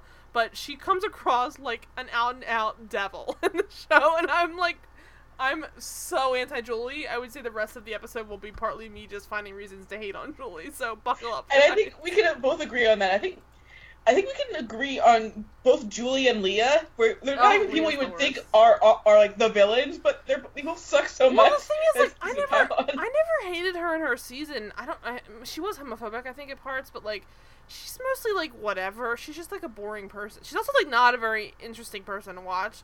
But like, Mhm. I don't remember hating her. She was just like a naive idiot. She's definitely the young one. She was like either like eighteen or nineteen. She was mm-hmm. very young on that show. I always hated her here on the challenge. I'm just like, oh no. But And it's, and people always say she's nice. I'm like, what are you seeing? Yeah, it's just it's all I all I mean is to say like she's she's a very frustrating person to watch because she is constantly yelling at other people, like very projecting. Like she is everything she yells at other people for having done, she's basically doing herself in the same moment. And it's very hard to watch because I mean, people do call her on it, but like no one really understands it until like I hope that everyone who was in the show if they watched it later was like, "Holy shit, this bitch is nuts." And I think they kind of do in the second season. They realize like no one trusts her at that point. But this is still at a point where she has some kind of good faith, and people are kind of like, like the second season, she's considered a good guy when she comes back, which I Which I will never uh, understand because she is a I villain. think the entire classification of those good guys and badasses in Inferno 2 makes no sense on so many levels. which we'll get into because that's like a whole like it's because they, they also wouldn't. They were cow- too big of cowards to say good guys versus bad guys too. yeah, it was Badass is badasses. not an evil thing. No, it's stupid. Anyway, so she she like basically tries to murder Veronica and then doesn't win and then they all lose and the Road Rules wins, I think, right? Like that's how it all shakes out after all that drama. Yeah, this one. Yeah. The so- Rules like sweeps this game. yeah, Road Rules this is I mean, I am happy with the fact that they eventually go away from this. I mean this this battle of the season, and the battle of the uh, sexes are a little bit better. Yeah. Because Road Rules was a show about 2, challenges. It's yeah, gonna have the- people that are better at challenges in it, basically. And by in, in uh, Inferno 2 is when it officially I think starts just doing they mix them because Gauntlet 2 is veterans versus rookies. So Right. And I mean, like, I understand the concept of like wanting to do everybody who's like has their own in- inland drama. And it works to a degree, but like the problem is partly like they're so like top heavy episodes at times because eventually Road Rules does have a ton of drama when it comes to the Katie plot line, but for the majority of the first half of the season, it's just like the, they, they cut to the Road Rules voting in people into the Inferno, and it's like a two minute conversation, and then everyone does their vote. And they're like, "Sounds good. All right, break." And then they cut to real world, and there's immediately drama. It goes on for like 20 minutes, and it's like real world is good at that kind of interpersonal drama, but it almost is like uneven in a in a sense where it kind of comes across like this team is such. It's almost too much Yeah. drama in that sense. And now that the, the the challenges are more intense, like physically intense, now there's more of a balance anyway, because there's no rules to funnel it anyway. Right. Everyone's kind of like working to to Do be well. better for the competition themselves too. But at this time, it was like, oh no, yeah. real world doesn't know what they're doing. Yeah, it's weird. And the other, the only other thing we'll get into as we go to the because we basically get to the Inferno um, second uh, runner-up challenge next. But the funny thing, I, I do think there's like a subplot here that reminds me so much of like the 2000s and like 90s like movie plots where there's like, I it's almost like this like a TV show in the 2000s where like you have this side character Jeremy who's like a newbie who replaced someone last time and he's like there to prove himself quote unquote. But like it's so funny because there's this whole side quest for Jeremy to like I want to be considered a cool guy and then they cut to everyone else and they're like yeah there's also Jeremy he's fine or whatever and then they cut to Jeremy and he's like they like me and it's like this whole thing where he like thinks it's And this Jeremy whole is a sweet guy too, but it's but just it is so lame. And it's like it's like a true like embarrassing edit where I was like, oh, like he Yeah. is being But then he- honest, he gives- but his speech at the end where it's like, oh, Oh wait, he's actually probably the only decent person, and they don't listen to his advice at all. I didn't like. See, I'm different than you. I didn't like that at all. I was like, was it Saint Jeremy? Let's like fucking calm down. They treat him like he's died for their sins. I'm like, just like relax. But they don't even treat him like that because remember they don't listen to his advice at all after about being True, good to each other but and it- not fighting. It, oh, you know what it reminds? Okay, you thank you for you literally just triggered what it was in my brain. So it's specifically it reminds me of uh, Todd from Community in the uh, in the uh, yeah yeah uh, first episode of the third season where they're choosing partners and they all don't want Todd. And Todd's just like, I'm just here to get a partner. I'm fine, whatever. And he's like a war hero and everything in the background, but like he's just like going. He came back to like there's like a whole speech he gives at the end where he's like a war hero who just survived. He's come back to get to to This earn some money for his daughter. This part's gonna be taken out of context, and then people are gonna be thinking we're insulting the troops again, like in that 90210 episode. No, no, no. But so all I mean, all I mean is that like there's there's a scene in Community season three, episode one, where like you have Todd, who's this very earnest character, who's just like there for the ride, and then at the very end, he's like, "What the fuck's wrong with you people?" And like that's kind of where he is. Where but there's like scenes where he's like super interested, and you're like, "Dude, calm down. You're like way too. You're almost like creepily interested in us for a minute." Like he's like a little bit like. A, like a latcher on kind of thing, and it's like I do think he has the best reaction to uh, Julie almost killing Katie, because like he's about to like jump off the edge with how much he's trying to stop Julie from killing It's Veronica. a, it's a very harrowing scene because I don't know for sure it was actually that serious because it doesn't seem like the, the the producers or like the set really stopped it. But the thing is, it, it is complicated by the fact that they are hanging midair in the middle of like two buildings, so it's like echoey. And it's not really easy to get her. They can't pull them apart necessarily, so it's like kind of awkward. Like, obviously they must have some kind of backup in that situation, but like it is awkward because they kind of are out of arm's reach and like if this girl pulls her safety harness off, will she plummet like several stories to her death? Question yeah, mark. it's and it was early enough in the in the challenge that they weren't get, going through every single contingency I, too. I don't 'Cause even they know. wouldn't- Yeah, maybe. They wouldn't think people would do this because you know you should know better than to try to yank them out of their harness. Yeah, and so, um, so yeah, so we get so Jeremy. I brought up Jeremy, but mostly because he just volunteers because he's like, I want to prove myself, and he's like, guys, I'm gonna. He's like talking to the camera, like, I'm gonna prove myself, and everyone's like, well, yeah, whatever, dude. You I just volunteered. His inferno when we get into the inferno and, and they find out what it is and his confessional is like the most white boy thing ever where he's like I love gross things it's, a- it's a bug thing he's just going on yeah I love gross stuff I'm like oh this white boy stuff right here right. that's the whitest thing you can say Yeah, and so then they all vote he for. probably wears shorts in the winter too. I know, right? And so it's him and Timmy. Timmy also volunteers, which I think is very sweet too. And then um, the thing is, like Road Rules, I think has the right way about it, and eventually Ro- Real World has to adapt this because they have too much conflict, and they realize this is the best way to do it. Is um, that people should volunteer to go into the Inferno because that means that they're going to be in the right mindset for it. They're eager to go, and they've done their part, so they're not going to feel like they're going to get picked that time. So like yeah. it is it's a better scenario when people are saying i'll go if i lose i lose but at least i'm going on my own terms whereas every time you have someone voting against you there's immediately some interpersonal drama where it's like what the fuck? I don't want to do this. I can't believe you did Yeah. this. And then there's like a lot of weird like hate there's there's complications to this. Why are you sending me in here? But it what do you definitely- think about me? it Yeah. definitely helps uh, and partly it's just it's because the people that go in originally are the people that are willing to volunteer. So they're usually like better people and better sports. So you get you get better like results eventually the people who don't want to volunteer start having to volunteer and shit gets weird so we'll get there. But so um the real world instantly has drama though even though timmy and jeremy get picked. They're like uh syrus and ace get picked. There's a whole lot of like ace is kind of like snapping at people like he doesn't want to go and it's like well you're it's exactly what. CT said about him. It's just like it's it's it's very immediately, and I feel so bad. So you mentioned before Syrus underestimates himself. So all the guys have these timed runs. So like everybody does really, and so um the guy is. uh, He's like, I'm the worst guy. I had to deal with the fact that I'm old. I got voted to the Inferno because they don't want the old guy. I get it. So then they didn't tell people at the time of the actual like game what their scores were. So like, say it took someone 32 seconds, it took someone else 28 seconds th- Syrus is thinking he did he fucked up he did slow and then eventually at the end of the day after they voted him into the inferno they listed the, the, the times and he did the best out of everybody and he's like what the fuck? And it's like such a real moment where he's like he he's kind of annoyed but like you get he's still like I get it but it's like see you guys fucked up and I think it's great because Yeah. you also see everybody on their team like ooh we kind of fucked up. We didn't know he was that good a competitor and now they're kind of worried um, but it's so because uh, they, they assume the, the younger bucks of course are gonna be better obviously and it's honestly the thing is, yes, he's in his thirties, but he's like a still a pretty decent sized dude. Oh, also, early thirties. I know, right? Early in great shape and young, but it, it's also like he's there's there's points in the challenge later on where brawn is important, but like a good mixture of both is good, and he is a good mixture of both, especially because like like him and say like David are both I think pretty intelligent people, but they're also like very ripped in some ways, like compared to some people. I We get it. You love David. all right, man. but so so he he gets voted in. He's like, oh, and then also like Syrus, I always remember this specific like marketing shot. I think they use as promo for the whole season because he was like.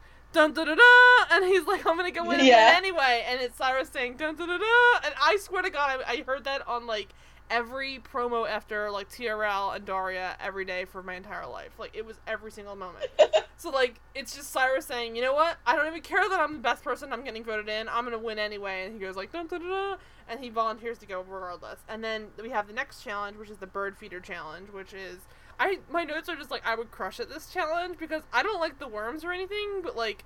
If money were on the line and all I had to do was just like scoop worms and birdseed in my mouth, I would like dominate at this. I feel like. I this is general. Even now, the challenge. I'm like, if I had just gotten in shape and everything, I wasn't. I and I went for the challenge. I wouldn't be a little bitch who punts on things. Right. I wouldn't be afraid of water. I know how to swim, so I'm already ahead of most black people on the challenge. It's it's wild to me that there was a point. Well, in this, was it this one or maybe it was the first challenge? I forget. Maybe it's the second one, like next episode.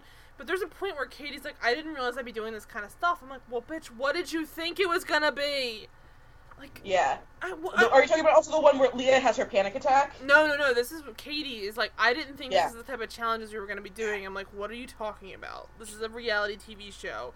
Fear Factor was at its height right now. I'm like, "You're an idiot Of if you course, don't think you're gonna do stuff." they have the, the bug inferno. It's funny because in retrospect, I'm like, these are really wimpy challenges. I would crush at every single one of these, but like, right? Especially the final. I'm like, this is Oh my the God. simplest the final. one where they have uh two white people eat hot peppers. I was like, Jesus Christ, this is the Oh, lamest thing I've ever seen. Don't get cookies. Iconic challenge, but at the same time, I would crush it. I know. I was ex- I was thinking the same thing. So I actually enjoy the fact that the infernos are very relatable infernos. That people are capable of winning themselves at home. Um, because that's what it used to be. Reality TV used to be a lot more like approachable. Now, I mean, they have something like you could do certain things at home, I but like yeah, now I appreciate how like intense it is just for the athleticism and competition Right. of it all. But it, it's pretty It's hilarious career. to see how easy these were exactly. and how people were freaking out. Um, so so they they go into the bird feeder challenge. Everyone has to scoop a mouthful With of um. It's I think it's Runaway maggots. slave Darrell.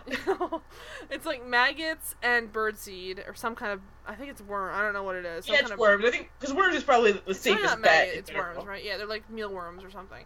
And it's whatever. You don't have to swallow them. You just gulp them like up in your mouth and then spit it into a bird feeder. And then Yeah. whoever gets the highest amount wins. Um, uh, Timmy is adorable on this. He's so he's very cute. Like this is where this whole like he's like they all wear these little bird outfits like right out of like uh Los Polos. Like it's like very like um like 90s like punk era like wearing a big giant bird costume running around with like Dave Mirra and like punk music in the background. Like it's a very like punk music scene this whole show. So like the scene is basically them all running back and forth in bird outfits. There's a point where like Katie's just coughing the whole time and she's like a really bad competitor. And this is where like the, the Katie stuff really starts to come. I think she DQ'd it first too.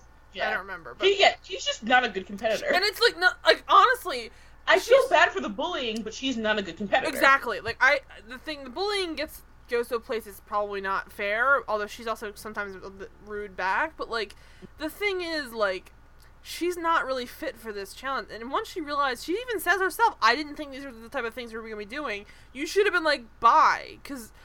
Either you want the money and you stay, or you leave. Like, what do you expect to happen here? You can't just show up and not do well and then stay. At this point, they were really a lot of them were just like, "It's a vacation, right?" But no. No, it's it's crazy. And so she's like struggling, and they're really really annoyed. She goes like, uh, uh, three. Le- There's a great scene where I, I forget who exactly says it. I think it might be Darrell or something. But he says someone says Katie went three laps before she. Oh wait, no, I think it was Timmy because Timmy is just hilarious all the time. He's giving these great soundbite answers that you need on a show like this. He's like, Katie went three laps before she started coughing up worms, cornmeal, and marble miles. she seriously smokes like a chimney. So I don't. You kind of do see it in certain scenes, but like there's this ongoing joke we'll get to where everyone's just constantly referencing the fact that she's like an alcoholic who drinks and smokes constantly. I'm like, Jesus Christ. Because there's like later on, they're like, all all Kitty does is smoke and drink. I'm like, Jesus, this is like really dark and personal. But and when she's like, when she tries to say something's not affecting her and she's smoking, and you see the, the shot on the ground, like all the cigarette butts she smoked earlier. Oh, I didn't. I, no, she's not I bothered. wish I had seen that. No, I didn't see that. But yeah, so they're they're making fun of the fact that she's like not a good competitor because she smokes, which is like very classic. She has no cardio whatsoever because No. again, she's a chain smoker. exactly, and it's she's only like five one or something. She's like four, Yeah, she's so small. she's tiny. She's got smoker's voice. She's yeah. It's funny. So She's great, but it's not a good time. And so Syrus destroys everybody because he wanted the lifesaver because he is a good competitor and he wins again. So he is literally a good competitor. He sends Ace to Inferno because he gets the lifesaver. So um, Ace goes in. It's this honey on the head challenge. Um, oh, I I think also Road Rules wins, right? Despite Katie. Uh, yeah. I forget exactly now. I think the first one. Yeah, Lulu's win. wins like all but one basically. Oh no, no, I'm sorry. Uh, Robo wins. Just this one. This like there's like three or four times they win, guys. It's Yeah, they bad. win like this, and then it goes back to Road Rules uh, streak, and then they break the streak for one, and then it goes back to back Road to Rules. Rules the rest of the time essentially. So the the real world wins this one because Syrus is a monster and he destroys it. Um, and then so they uh, send Ace in his place to the Inferno, and um, Ace immediately freaks out. Like I mean. It's another pretty iconic scene where like he gets all his honey or whatever lathered on his head, and then they put a bunch of like mealworms and like uh, millipedes and stuff on his head, and he had to like stay inside the box longest. And almost immediately, I mean, like I, rips ca- his head out. it's truly like he sticks his head in and then says nope and sticks it right back out and then runs away into the And pool, the- yeah, which is like, dude, don't fuck the up with like mealworms on your head. Like, what an asshole! but like, they must have had water or a hose. He's just a poor sport. Like, he's the, like exactly what Mike says. He's like a shitty competitor, or no, CT. CT says he's like Yeah. a shitty competitor, and so he he's immediately left and CT didn't even mean it in, a, in, a, in a, like a mean way. It was like, just, my friend is this guy who like We'll get to the change- CT stuff because CT comes across like a mafia boss in this, which is both to say that he is correct in his strategy, but d- like deadly cruel, like truly like so directly honest and like rude, but like truthful that it's shocking to watch. Like you don't usually see people be this out and out like aggressive on TV without also being violent. Usually, like it's a very Yeah. it's a very And we get, we style. get like to angry and violent CT in, in different on, seasons, just yeah. not here. He's very. There's one thing I, I guess I learned about CT recently, which made a lot of sense, because people just assume like he's just some dumb Southie Boston guy. Mhm. Like I guess he was in college for engineering. Like he's really intelligent, Really? but because of the ang- yeah he because of the anger issues, people think that like he's just like white trash or whatever. And it's like no, he's like a really smart and calculating guy who had a lot of issues and had basically dealt with them on TV hmm and that's why it comes out because you can see you can see how like calculating and intelligent he is in this season right here. Right. I mean, he's. I mean, we'll get to the whole scene later on, but he. I honestly said there, like, I, I wish he would have been nominated for an Emmy for a certain scene. Like, it's honestly, I know it sounds insane, but I, I wish I maybe I'll be able to find a clip of the actual scene because it's truly some of the best. I, I, it's so good. It's really good. It's like the shit that they get like on the Amazing Race. Like he's he's operating on a level later on in the season that truly is like, oh, he's upping the game of this show. Like the way Mike did when he came on originally, like he's taking it to a different level. It's just Yeah, CT's an all-time great competitor. But it just it took him forever to even win one because of his anger issues and like he he at a certain point he was not allowed on the show because of like his his violence and he had to, he basically had to show that he could handle like being on the show. Mhm. And so in this, um, Ace freaks out. They're all like, he fucking sucks. And uh, Jeremy's thrilled that he wins. He's like, it's like, dude, everyone's like, good job, man. He's like, I'm the best. Like everything's awesome. And it's like, dude, calm down. You won. It's good. like he's very, very, very excited. And then uh, episode three starts with everyone just talking about who's the cutest. I think David is, and no one has David, and they're all monsters for not thinking that immediately. Well, no, one- no one was checking for David at that time. Why? Why weren't they checking for David? This is a mistake. You weren't checking for David at that time either. No, I was. I was absolutely checking for him at the time. He was definitely like the, the cutest to me. I had a I had a weird taste in people for my entire life.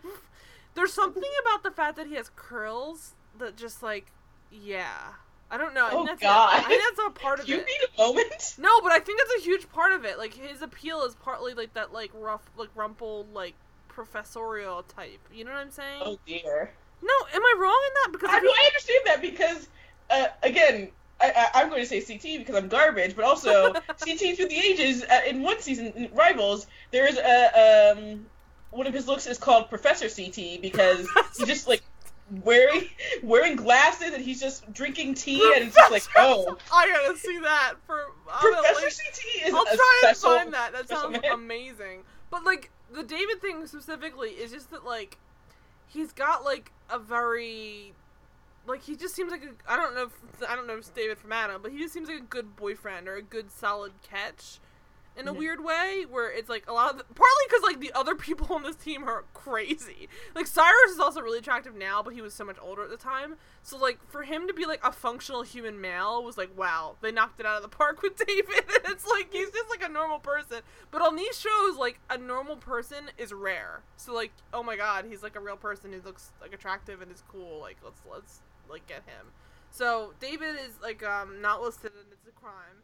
But uh Trishelle brings up the fact that she thinks Mike uh it was was cute, but she did she dated him for his dumb? personality, not his looks. And it's like, oh god, Trishelle, shut the fuck up. Like I'm not attracted to Mike. I I understand why he's considered attracted to people, but like I was never actually attracted to him either. I'm just like I, I like Mike. I- I, think he- he's a great guy. it make I mean it makes sense. He's like a anatomically attractive person, but like I just don't.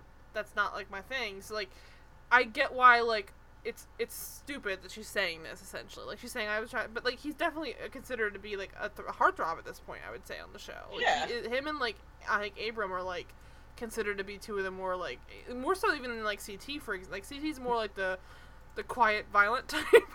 Yeah. Uh, whereas those are like I think the traditionally like you know frat guy or even Ace before he left like he, they're more like traditional like doofy dudes who are on the show even more so than like Jeremy or Shane or Timmy like I think those are like more like Abram and Mike were like the quintessential frat guys that were popular of this era like even David I don't think falls into that as well like it's more like the jock dudes are the and I think Darrell as well on the show. Like I'm trying to think of other guys that were like really fratty. I think in the second season there's a little more of that too.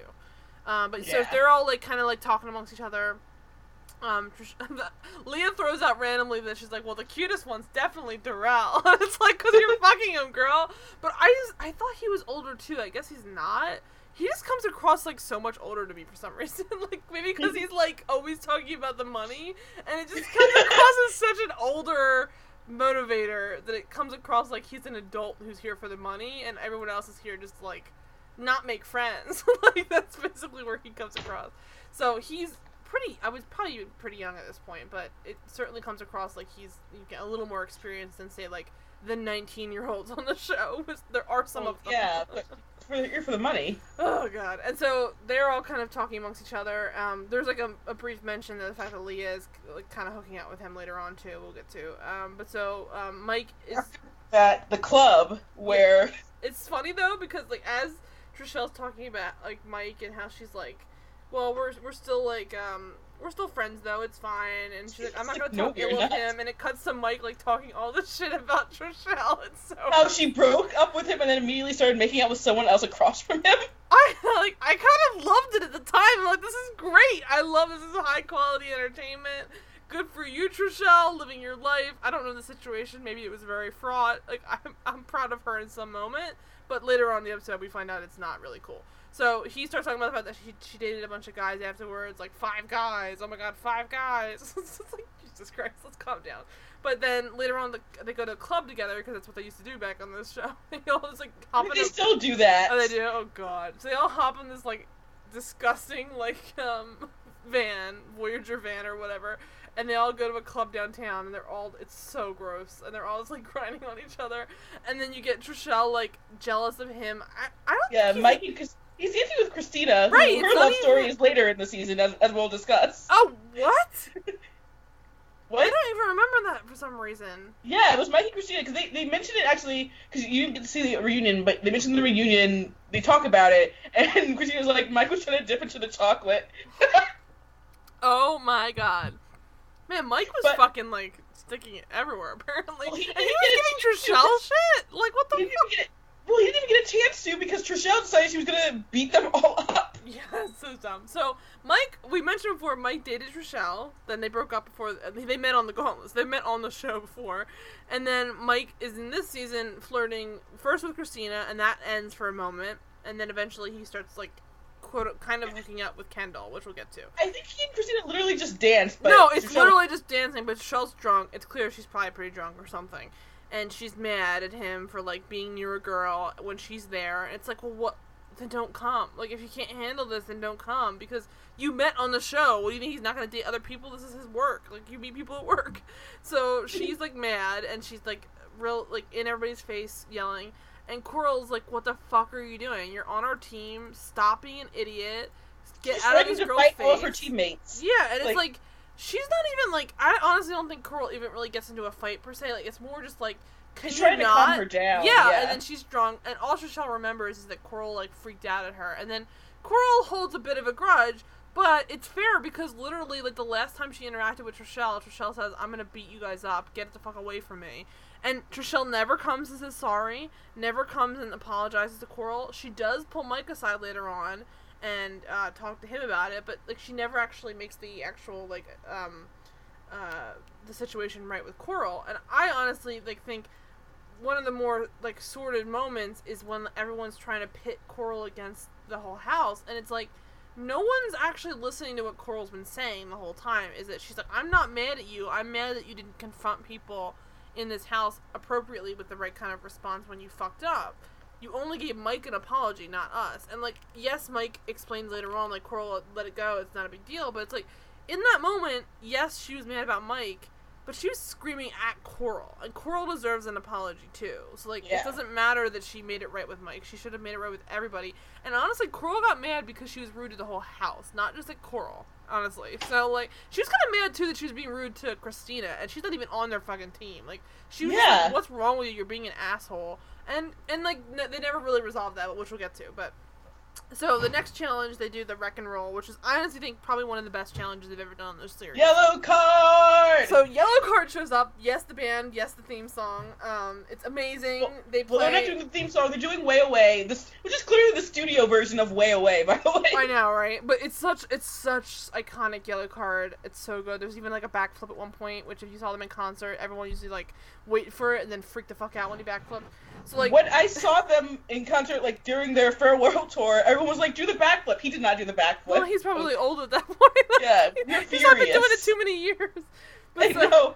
this challenge is rad. So basically, they, they both they both teams get big guitars. There's a scene where like who was it? I think it's like Abram or something wants the guitar, and they're like, Abram, what are you doing? Give it to Jeremy. he- He's a wuss. He screams about it because he's he's Abram. Yeah, and then they're like, give it to Jeremy. He's our weakest player, and Jeremy's like, it's so cool. I got a guitar, and it's like, ooh, awkward. And so they he gets a guitar, and I think it's like Julie or someone. I forget. Someone else gets a guitar too, and then Yeah, it's it's also it, it's isn't Darrell to Abram? He's like, "You're strong like me. We don't we don't need a guitar." I was like, Darrell, you're strong, but like, let's calm down. You're not. I mean, I don't know. I don't know. I didn't really. Darrell's Darrell's actually he's a quiet badass. Uh, there is a later season where Darrell unfortunately he gets into a fight not because like he's causing shit, but because someone is like so drunk he basically needs to it- stop Intervene. them or yeah, Yeah. and you just see like the punch. And then the next shot is a confessional where the guy's eye is so swollen. Holy Because shit. Darrell, Darrell's a boxer. Oh, is he? Darrell's- That yeah, explains a lot. Because there's yeah. this whole thing, there's this mentality with Darrell where they keep talking about him like he's this tough dude, and he's like a, he's a in tough like in shape dude, but he's like definitely like scrawny compared to like say Mike and Yeah, because Abram. Mike's getting into wrestling shape at this point. But I mean, and I understand like some of that, and same Yeah. with Abram are like um, what do you call them? Like uh, there's a name for that, right? Like glamour muscles. Like they're like glamour muscles. They're more just like for the show. But like Abram is a, also just like a fucking psycho. Like they're ripped in a sense that like if he has to like lift a huge weight, they could do that. Whereas I didn't necessarily see Darrell pull that off, but I, I'm sure maybe he's got like that boxer, so that makes sense. They all maybe know that. Because the thing is, like with the show, they don't like give like a full history of each person. So like, there's probably some stuff that they all know about Darrell from talking to him, and they just they all talk about him like he's this tough dude competitor, and he doesn't really always do that, but like he wins most times. Like he yeah, definitely is good on the winning team, but you're not seeing him win like the lifesaver or whatever. Right, so you don't think. That, but yeah. honestly, like that's also means he's a good player because that means that they must a know he's strong and they want to keep him there, and b like he's middle of the pack enough that he's not getting voted in every time or anything. So he's definitely good. So anyway, so they they um they're in charge of the um so the two, there's like two people on both sides get um a big uh like electric guitar kind of thing. And it's the joke of like you know uh, a band wrecking a hotel room. You have to wreck yeah. the hotel room the most, and then shove it into a box. Whoever weighs more at the end of the round wins it's awesome to watch people just wreck a room with yellow yeah, card in the background. It seems like a fun challenge to do. Yeah, and it's I mean some of it's a little hard to like understand because they're just sort of like crashing vases and stuff. Like it's more just sort of for the destruction of it all, but they seem to be having a great time, and you get to watch like a Yellowcard concert. So I'm all about it. um, completely and backflips. then Road Rules wins because of Again. course they do. And then Holly and Katie get voted in. Um, uh, the Real World cannot nominate without drama again because that's how they live. Um, Syrus is a genius. Um, he is like immediately trying to, def- to like completely de-escalate the situation because okay, so the drama of the night before, first of all, they kind of get to the point where they're almost ready to vote people in, and then uh, Coral brings up the fact that like she has issues with Trishelle, and then explains why. So like yeah. she is saying like, I'm going to um, vote for Trishelle because she told me to go fuck off and wanted to beat me up last night. And it's like, every, and she's like, she was like, why did you have to bring that up in this meeting? I can't believe you would do that. And it's like, it's just being open reason. and it's being very transparent for this game. I mean, honestly, what's a better reason to do that than to say like, hey, they were rude to me and they're not a good teammate. I don't. And you said you were gonna beat team. up your other teammates too. Not just it... me. Like, and you never made it better. So as far as I know, you still want to beat me up. It's like a really valid point of view. And then Trishelle is so offended. She calls them the most selfish team of all time. I'm like, what are you talking about? It's literally the exact opposite. Like, I don't understand.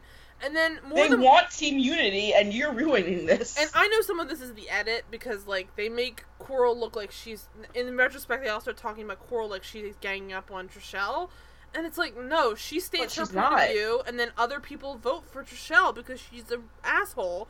And then Trishelle does talk to Mike about it. They were all going to do it anyway, right. but at least Coral vocalized why they were going to do it. Exactly. And then the thing is that, that she now becomes kind of like the like uh, sacrificial lamb, where she explains the reason why they're doing it, and then it seems like she masterminded it.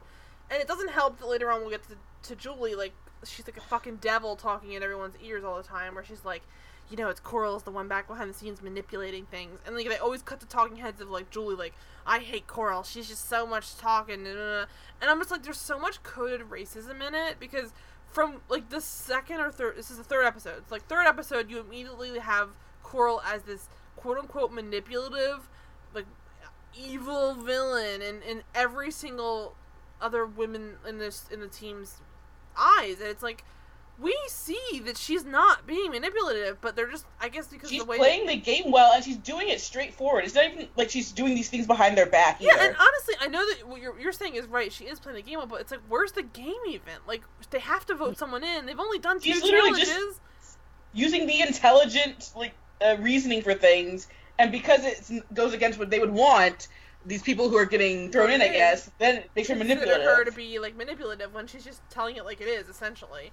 And the the frustrating thing too is like it's like Trishelle's not that great a competitor either, so it's not like she's like getting it in for a personal reason, even though she's like Mike, for example, who's like crushing it every time. It's like if it's yeah, you're not even good. she's gonna drunkenly mess something up even more besides right. just things. It's like, so it's, it's, only a matter of time. It's so frustrating. It, it's a constant thing where the, everyone who gets thrown in after uh, Coral states the fact that like I'm voting for them. If other people want to too, here's why. And that's all she says. She doesn't even say like we should all do it, guys. Like there, there is a version of that that is a true snake, and I'm sure maybe Coral does this in the future. But Veronica does this constantly, where she will truly like pull people aside, get a group together, Yeah. and say, let's not look at her. Listen, what we're gonna do is we're all gonna vote her in. Like that's a real Yeah. manipulation situation. Coral is just like here's what I'm voting for. If you like my reasons, do it too. It's like a completely honest, and she's like immediately aghast. Like, I can't believe you'd vote me in. So it's Holly versus Trishelle into the Inferno. Um, immediately they're talking shit about Coral, Trishelle, and Julie because Julie is. I would say just like a complete piece of shit and is immediately like trying to put thoughts in Trishelle's head.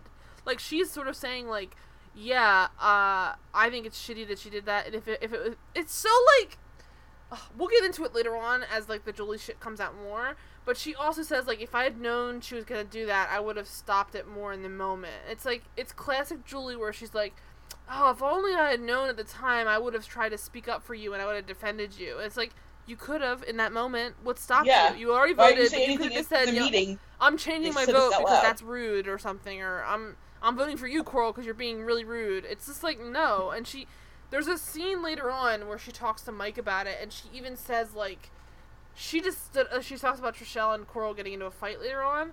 And she's like, she just stood up to, to Coral. Isn't that amazing? Oh my god, you'd be so proud of her. And it's like, why are you treating Coral like she's this like boss fight to to be? Like it's she's just a human being. Like it's just she's like for the beginning. I honestly think Trishelle's issues with Coral are separate because they did have that argument, but I think Julie is an instigator of a lot of the behind the scenes drama and she will never admit to that because she thinks she's like this sweet baby angel and it's like, "No, you're the problem. You're causing the drama. You can't be mad about drama happening when you're the one whispering in people's ears like, "Yeah, Coral's so manipulative. Yeah, Coral did this. Yeah, Coral did that. I would never have voted for you." It's just awful. And so Yeah. in the next challenge, immediately she's like talking shit where she's like, I don't think you should have been voted off because we're like the stronger female competitors compared to like Coral, for example. And then it's a climbing wall challenge. Julie goes first and she's immediately disqualified because she's not good at anything. like, Julie is the constant person we'll get into later where she's like, I should stay to the end because I'm one of the stronger female competitors and loses like every other challenge. Or DQs, which is even worse than Uh, losing. I don't remember it, it's uh Gauntlet or it's one of these seasons around this area where Julie's like, I'm just gonna use like the power of Christ basically to compel Oh, me. that's You're, the like, on second season. On the beam, like like the path to, to God is straight and narrow. She just repeats it over and over again. yeah, and she's- she she's the path- into the water. the uh, I I won't even get into it, guys, but it's insane. There's a moment where she's like, it's straight up like the force is with me, the, uh, the I'm one with the force, the force is with me, I am one with the force, the force is with me. But it's literally just like praying to Jesus. It's like, what the fuck am I watching? It's like a really weird scene too because that is. I mean, I have no issues with religion if you want to bring it into whatever, but yes, like I have no problem with religion. it really, like- within reason. and it also just it just it issues such a weird vision compared to like the backing of this show because like the other stuff going on is not that so it's like a very like weirdly like I it's just it's it's I'm, rebellion I'm sure other people on this show are religious or say they're religious, but Oh, not to the yeah. level that Julie makes sure everyone knows she's religious. besides John which we'll get to next season Well- oh god I just not have a problem with John, and then next, thing- I'm like, oh no, he would be insufferable to talk to for five minutes. I had an immediate like red flag with John throughout and then I went to his Twitter I'm like yep confirmed Oh no, I didn't. I was like, I don't want to do this, but Yeah, yeah. I would pro- I would assume the same thing with Julie too, to a degree. Julie is the type of person if she doesn't follow half of the GOP, she probably follows like Barry White's or something. anyway, so uh, so Julie Julie's DQ'd. Katie's like, nah. she's so like my notes are just Are like you even here if you don't want to compete? Right, Julie is liter- uh, Julie is DQ'd, and they cut to Katie seeing like all that bad shit going in because it's like a rock climbing wall, and then Katie basically looks at it, and I swear to God, my my my notes here are just like nah, because it's just like I don't want to do it. And it's like, how are you mad that they're trying to manipulate you off a team when you will like literally say like I'm not doing it? Like I don't know how much of this is the edit. Again, I try and like be sympathetic to people in real in reality TV because I don't know how much of it's like just being thrust upon the editing room floor of like cut to like an early scene where she's like, "Oh, I don't want to do this," to like it makes it look like she's, because she's very very intensely like I'm not interested.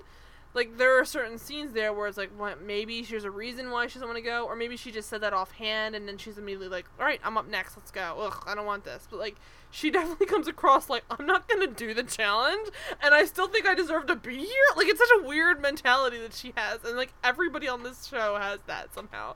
Like there are certain scenes where like people will be like, I don't want to do this, and I'm I just got DQ'd like three times in a row, but I deserve to be here. it's like, what are you talking about? No, you do not.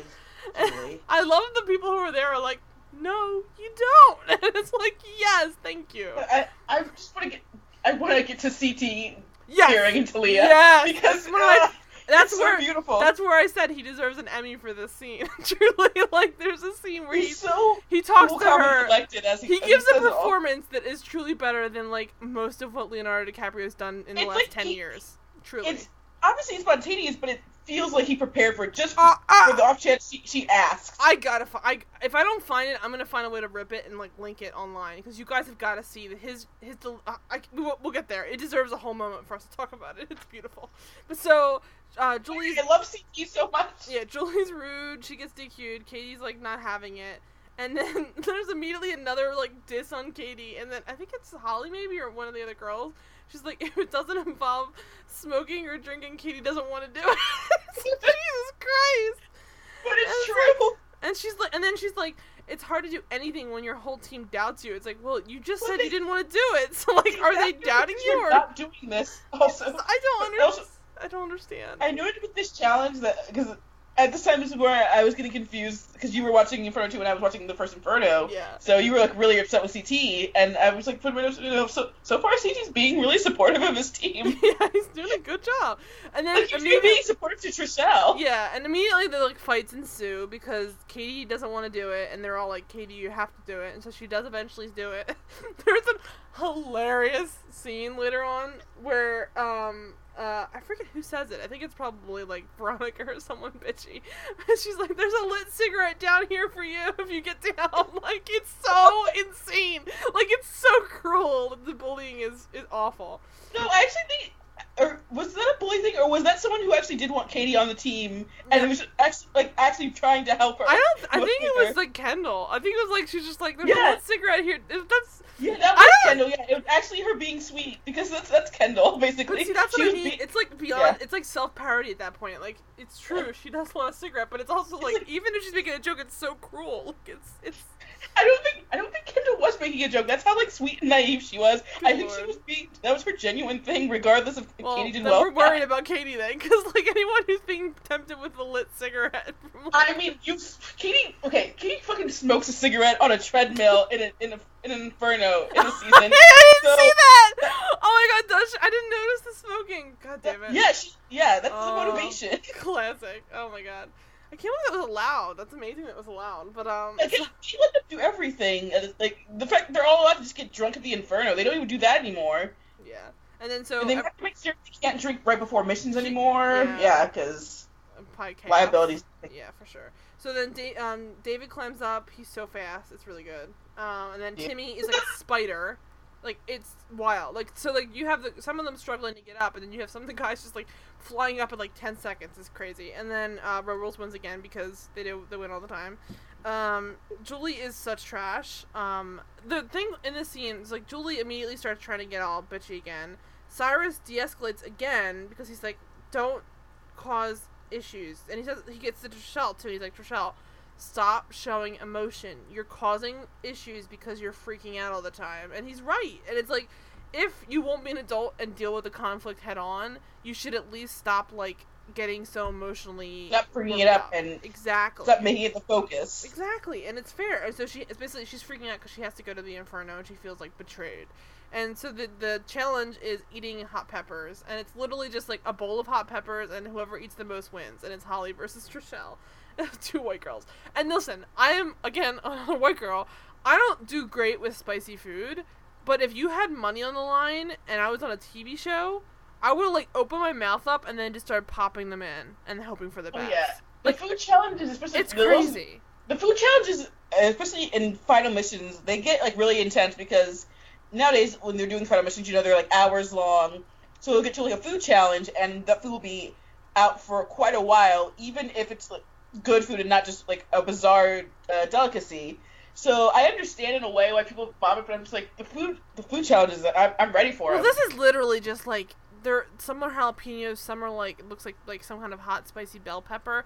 Again, I don't like hot pepper, but if it's like for money and I'm like on Yeah. a show, like that's not the like ghost least pepper of the. people. Even if it was like, it would be awful. But I I've watched hot ones. It'll I know it'll end eventually. Like I maybe at the time you wouldn't have known they were thinking they're gonna die, but like realistically, unless you have heart issues, you shouldn't worry about it because it's just it's a, it's a horrible next day. But in the moment, you can usually at least just get through it. Because the thing is, the challenge isn't keeping the the pe- peppers down. The challenge is eating the most peppers. I'm like, well, that's solved by me eating the most peppers. like I don't I wouldn't care if I was in pain because I would be done with it. And especially if you're not an idiot, you should know that the best way to eat peppers if you have to like eat a lot of them is to just fucking eat them all now because you're gonna get worse and worse. Like you don't want to like like they start out like picking them apart, eating pizza at a time. I'm like, oh, you're idiots. Like you should have dumped it in the water and then try to chew it up a lot and then swallow it whole. It's like it's crazy. So they're they're like suffering intensely because they eat like four fucking peppers and they freak out, which is just insane.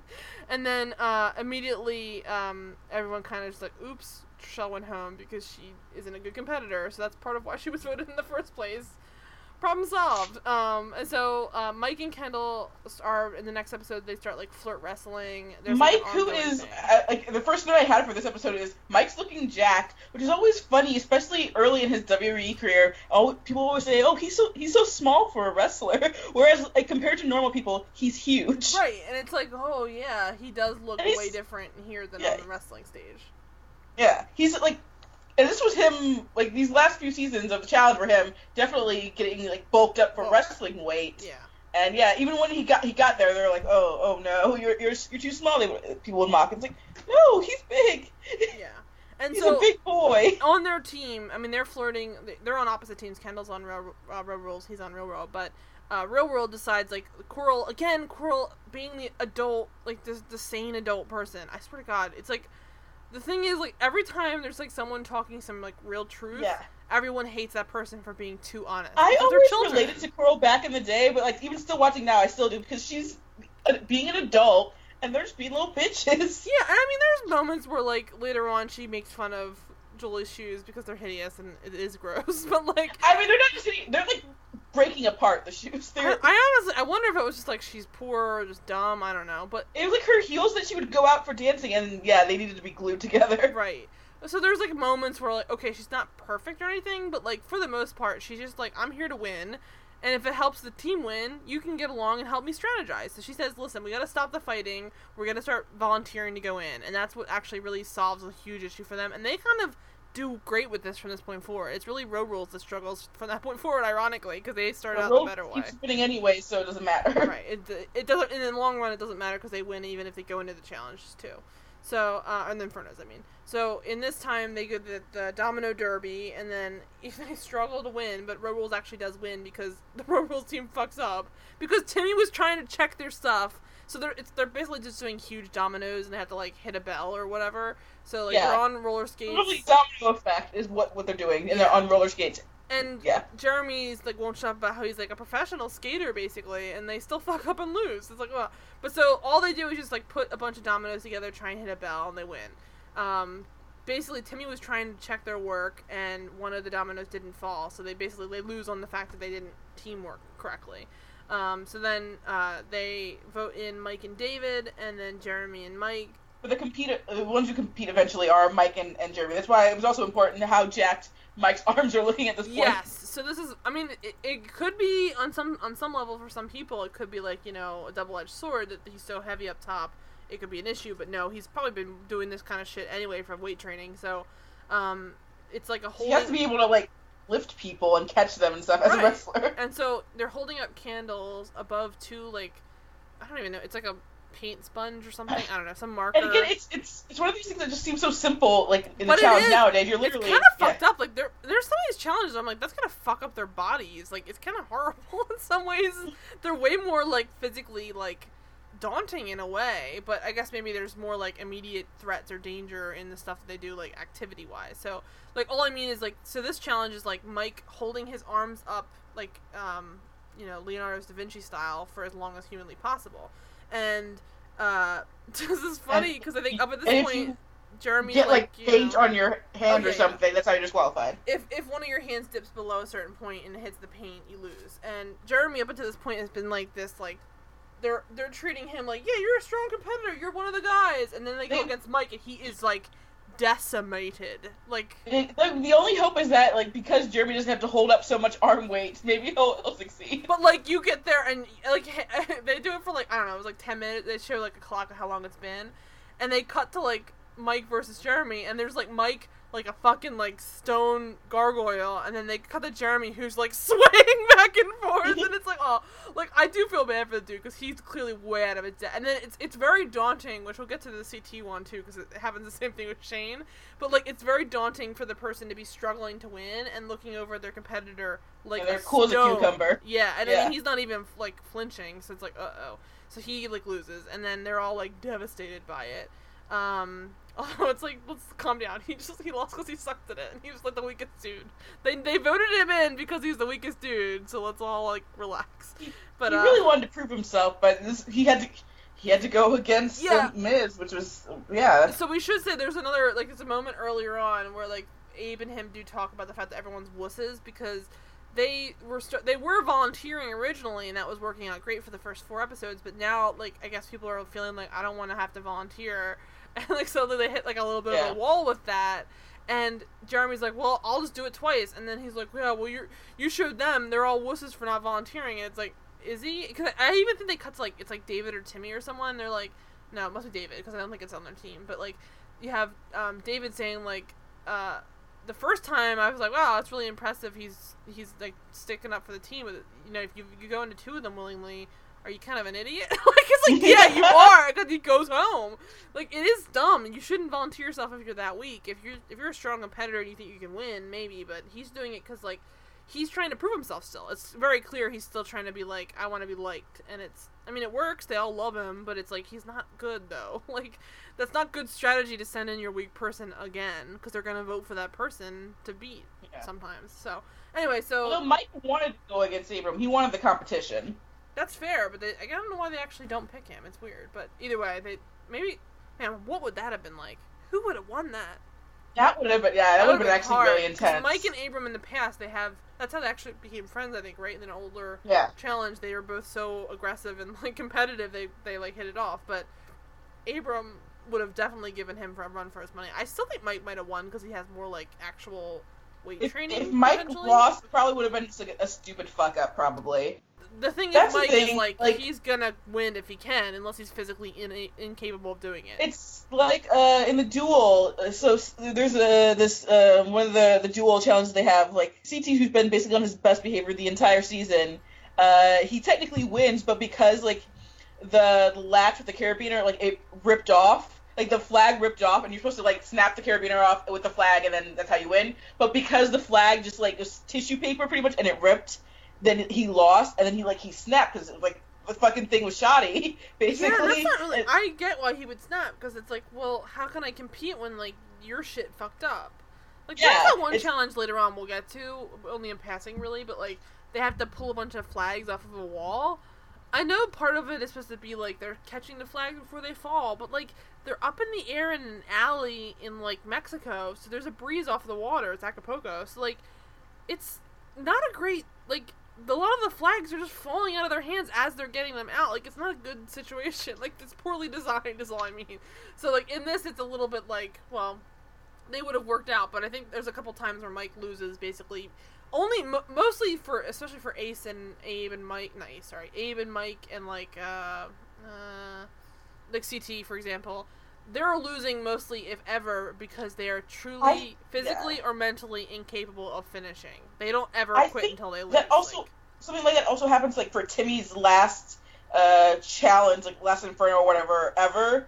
Like it's clear that the thing like, there- there's a lot of glass they have to break, which is it's also just a very dangerous thing. Mhm. And like his thing for whatever reason isn't breaking properly, and it's not even his fault. It's the way that it was made. It's like oh no, I hate when that happens. Uh, Yeah. Just make it fair. Make, make sure the shit works. Yeah.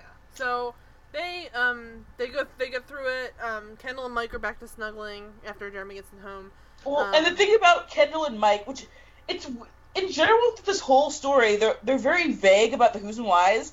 The thing, what I get from it is that Kendall did date Blair Herter, who was on Road Rules, and you, like he's, he's a personality now. You probably seen him like on G4 or something like that. Mm. And then they broke up, and I guess another friend who I'm not sure if like was on the shows, but it, it would seem like it, right?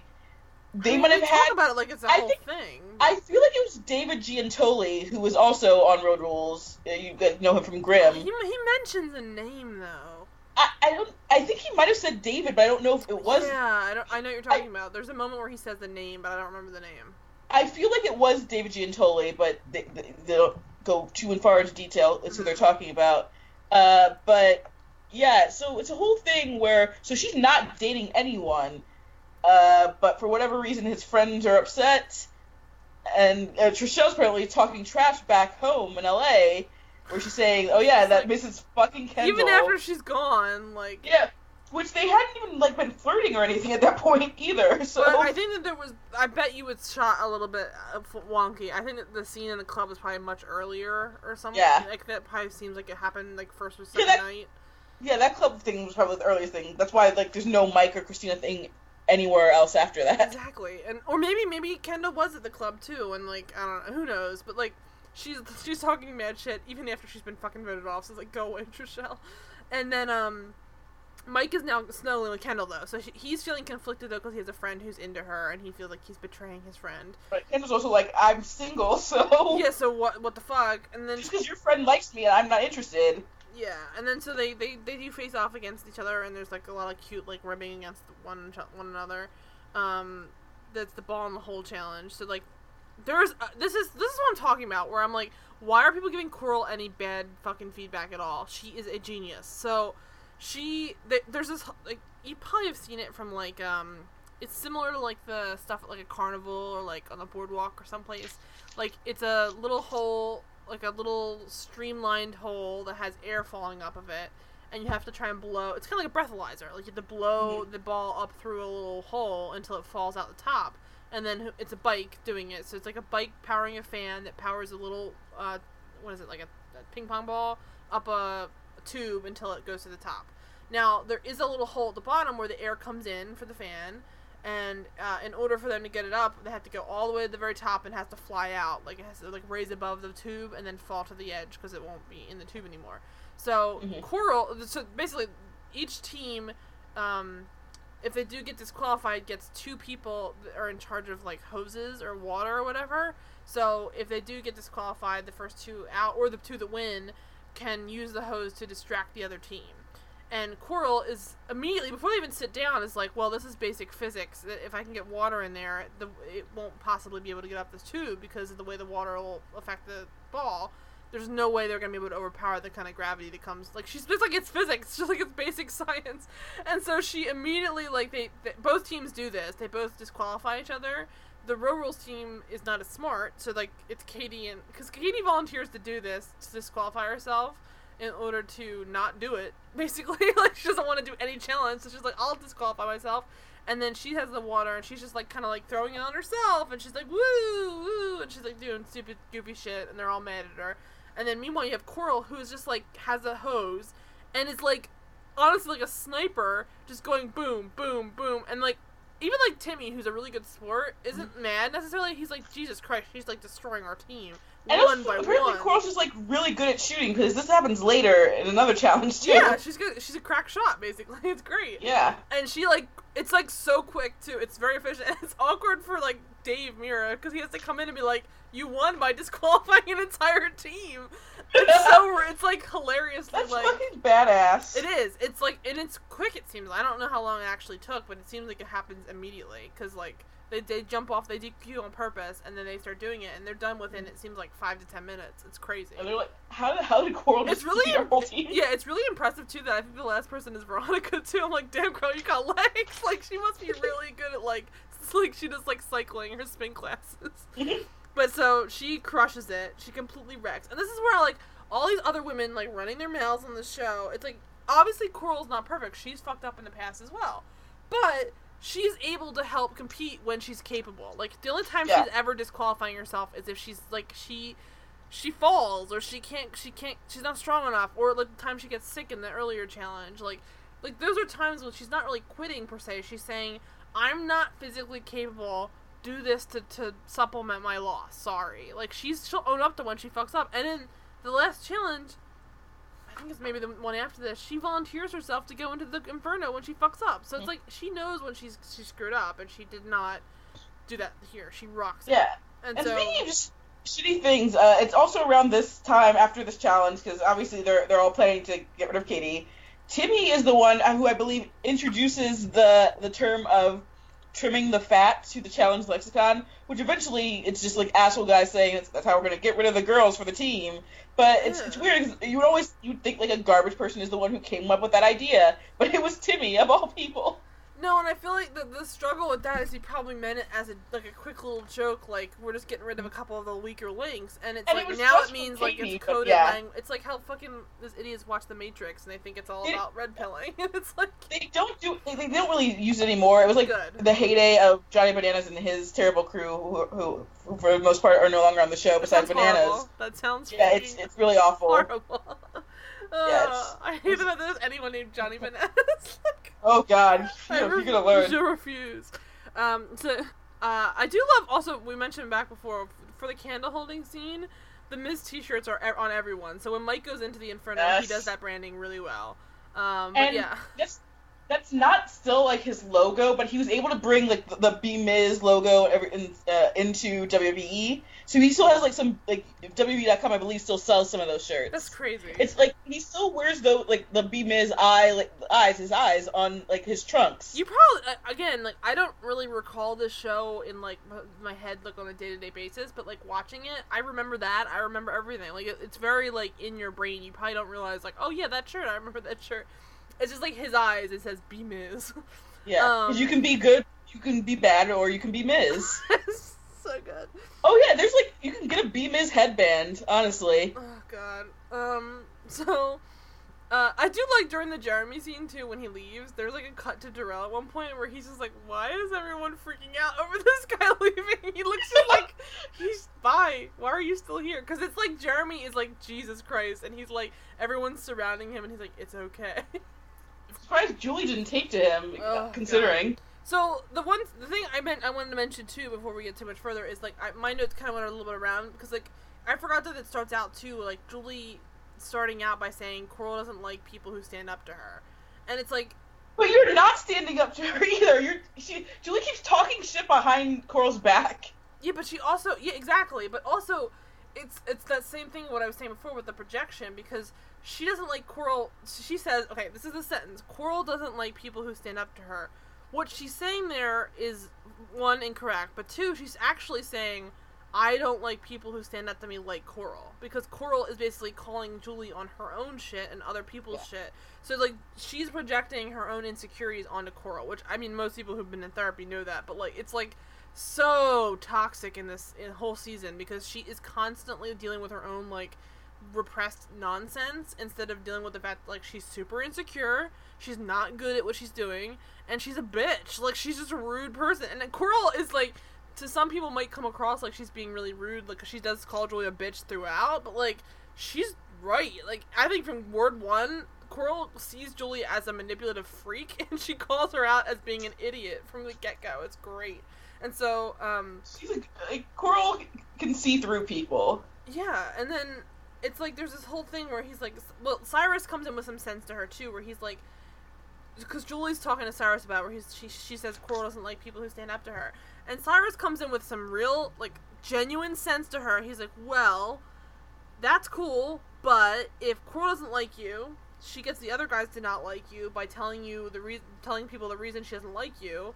And then you end up in the inferno, so good luck with that. Like he basically says to her, like, you've picked a bad enemy because she's efficient and good at what she does. So either shut up or prove Yeah, and she has all the guys' respect. yeah, so. or prove yourself so fierce a competitor that you can't be eliminated. Those are your options, and it's like Yeah, and also like I love that he basically says there because I forget from the actual voting stuff, but he practically says he'd be one of the guys voting her out if Coral tells him to. Like he's like, yeah, because she's usually right, and I'm not gonna go against her if it helps me stay on her good side because she's a strong female competitor and she's gonna be here longer than you based off of if they decide they're gonna send in their stronger because like the thing is like we were saying before like the other team's gonna usually send in the weaker person some of the time so like it's not always a great decision to send in your best person because one they could lose or two it means that they're not going to win every time so like it is actually yeah. it's kind of stupid sometimes to send in someone who's great every time because they're not going to get picked ever so it's like ugh. so anyway so um there's a there's a great scene later on too where where, where the girl just says the girl at one point just stops giving a single fuck like she was being polite Whoa. but people keep being assholes to her She's like, I've been nothing but nice to everyone but Julie. Yeah, so this is I think where we're kind of catching up with where we were at. So like, so she she says, "Would I rather not see Julie's big ugly face every day? No, I'd rather her go home." So just like, yes, like thank you for talking some stuff because I've been thinking this the whole time because like Julie, you're only seeing Julie like behind the scenes whispering to Trishelle or Julie in a talking head like, "I hate Carl, she's rude." And it's like finally someone's actually calling Julie out on being the villain, whereas like she's just been using other people to speak her yeah. her, her anger. Because Coral was saying shit about Julie. Right, she didn't care about Julie at all. Her issue is with Trishelle directly, and Julie just wants to be involved and wants to be like the center of attention and the hero, and she's not either.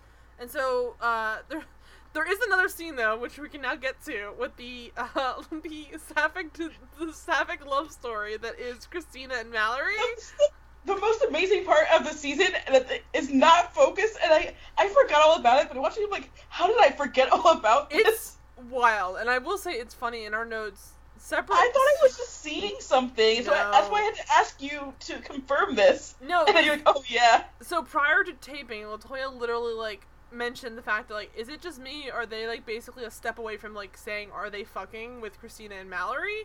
And I was like, I didn't at the time. I was like, oh no, I don't think this is the right season. My brain kind of like shut off what you're talking about, and because we're on different seasons. And then having gone back and watched it, I didn't remember what you said because it was like I didn't know at the time who you were talking about.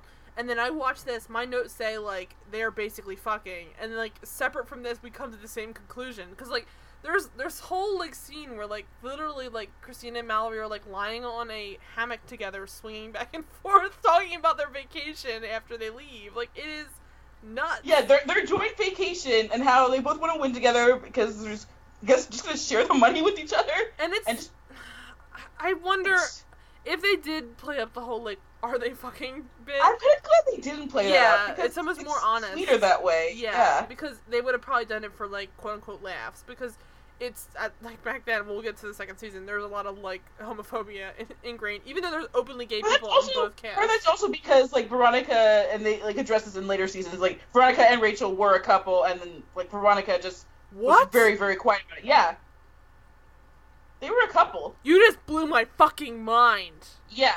Just Veronica, like, it was, they always kept quiet about that, and obviously Rachel was openly uh, out. But yeah, I didn't know either of those things until just right now. That is shocking information. Wow, guys. So that's why they kept mentioning most of that uh, into. But we'll talk more about that later. Uh, but yeah, so uh, they they um have this like on again off again like friendship throughout the seasons I think, and they want to like just take their winnings and go run off together on a cute vacation. It's very cute. On it. They didn't focus on their friendship at all, and then all of a sudden they do, and it's not even just in the edit where obviously it's going to go into the inferno. It's in the edit such like they're in a relationship. It's like and it's we, friendship, but it's close to like it's very, very, very like maybe they're not they're not fucking, but it certainly seems like they're gonna go fucking once they get to that vacation. I, I, I don't want to like just seem like an asshole, like I feel like they they probably experimented, you know, honestly. yes, I think it's sweet, but it's it's so like what was so unique about the whole scene and like the whole friendship is it was actually incredibly earnest for a show like this. Like you well, don't usually see that like they literally start the next episode where it's like, wait, are they? Because like they're just like in each other's bed together. Yeah, and then she's like, well, she's like, we're packing each other's bags, so even because they have to go in the inferno together, which is like the, the true like tragic love story. Yeah, they're, they're really yeah. Like I said it's part of the story that they don't want to go against each other because they're best friends, but like also they're in love with each other. Yeah, and so the next day they're like literally like, well, I'll pack your bag if you pack mine, and they're like, deal. and it's like, oh my god! I'm like, what is this? It's so cute, and they're like really sweet, and it's like okay, maybe they're maybe they're hinting, but they don't actually ever like state anything specific, or it's all vagaries. So like, well, but so then they they are basically the two like to watch because they're gonna get nominated later on. So um, this obstacle course is like a car hunt. You have to find the right inf- like stuff in the car or whatever, and then you have to get like what is it like it's clothes and like a, oh you have to get like a bag off of a big rope wall and then get into a car and then drive past to like a certain point. Like in an yeah, there's multiple course. driving ones. Is this the driving one? Yeah, it's the car hunt obstacle course. But yeah, this is uh, where they start like really throwing uh, games because of Katie. Yeah, they purposely fuck up to let Veronica win, which is so manipulative to be honest. Like, well, that's the that's the later one. That's the second so car this one. one is just for Holly, right, or something. Mm-hmm. I can't remember who they actually let. They're gonna try to throw it. Uh, let's see. Yeah, for Holly, but poor Christina. That's why she has to go against Mallory. Right, and so um, it's great because uh, well, my notes wrong. Yeah, v- like, fuck Julie. Valerie wins it anyway. Uh, Victor- I mean, sorry, Veronica wins it anyway, and it's like, well, what's the point? Yeah, and so Julie sucks again. Um, there's a great, there's a great like um. I think Syrus thinks he's gonna. Doesn't he get nominated before? Or he was like worried he's gonna go in or something. So he's like, I don't yeah. want to have to go in. So he gets like 16 minutes and is like an icon. Like it's amazing. So the the the thing is like Julie yet again fucks up though, and it's like, oh, you know what it is? It's like um, it's the Coral goes up. It is the one where they have to get the bag off the rope and it's hard to get it off. Yeah. And um, Syrus crushes it. Um, but there's a scene where Coral gets in and has to do the um, uh undo the bag and run off or whatever. And so they she gets like her arm wrapped up in it and she struggles with it. And then she gets down and her arm is still kind of fucked up from it. And she realizes she fucked up and she's like oh yeah. god i had a horrible time. And she says that right when she does she's like that fucking sucked. Like she's very honest about that. She's frustrated with herself. And then yeah. julie's like so what happened there? What happened at the end there? She's like well i didn't do well. Like she's like what do you want me to say? And she's like she's like well I saw that you did, didn't really run to the car at the end. She's like, well, my arm was caught, and you can see like she's actually still attached to the rope at the time, and then mm-hmm. I don't think she's allowed to take it off herself. She has to let one of the safety people unhook her because it's probably like yeah. a safety issue. So she just kind of stands there for a minute, catches her breath, and then Mike's loading the car up. I think is her maybe or no Syrus is loading the car. I forget who's her partner. And then she like runs to join them. So she like waits a second. So she, it looks like she's a little bit like dragging her feet for like a microsecond, and then she runs off and then gets back in the car. And like this is the thing that's frustrating on me is that like for anyone else that would have looked like a completely fine thing, but this is why I find like there's a lot of like a weird like undercurrent of racism in it because I feel like Julie is specifically targeting her and like focusing all of her hatred on Coral and. Uh, she's gonna be perfect in every turn in Julie's eyes, or she's gonna have an issue with her, basically. Because yeah. any other person, like if Leah had done that, she would be like, "Good job, Leah, good job." Yeah. But it's like Coral, like she does like one thing slightly off, and she's like, so, uh, what was about that, like, stopping for a second before running to the car? It's like, well, yeah. I already had a horrible time. I didn't think it would make a huge difference, and I was still attached to the, the rope, so I had to wait. And it's not like Coral's claiming she's perfect, so she can she can make a mistake, but of course Julie tries to jump on that immediately. And she does it like it literally. She does it like the second she gets done, like in the most passive aggressive way possible. Right, and then she and then later on, after things have, sh- have shut up also, I think Syrus like crushes it and he does amazing. So he like makes up the time. And it's like, so shut the fuck up, Julie. But like, there's another there's another scene later on where it's like, she's like, "Are you mad at me?" Because like she has just said this to Coral. And Coral's like, "I don't know. I, my arm was stuck. Didn't you see it?" And she's like, "Oh no, I just it looked like you were kind of like dragging your feet." She's like, "Well, I wasn't." And then later on, she's like, still like she's done that, and then like it's gone quiet, and then like someone else is up, and then she's like, "Are you mad at me, Coral?" And it's like, oh my god, she is the most frustrating kind of person. You uh, everyone has had a person like this in their life where they will mm-hmm. cause drama and then they will follow you around and be like, "Are you mad at me?" And it's like, "Oh my god!" And Coral's like, "Yes." Like she's not even she's not even that overt, but she's like.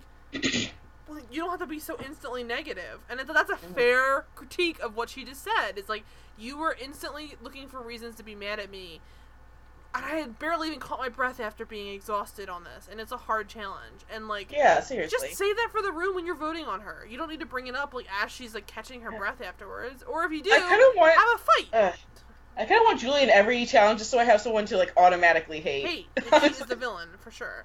And then like, oh, uh, well now, well, this show's trying to kill us. We have to make, split this into two parts for this episode. Yes, you're right. Stay tuned for part two, guys.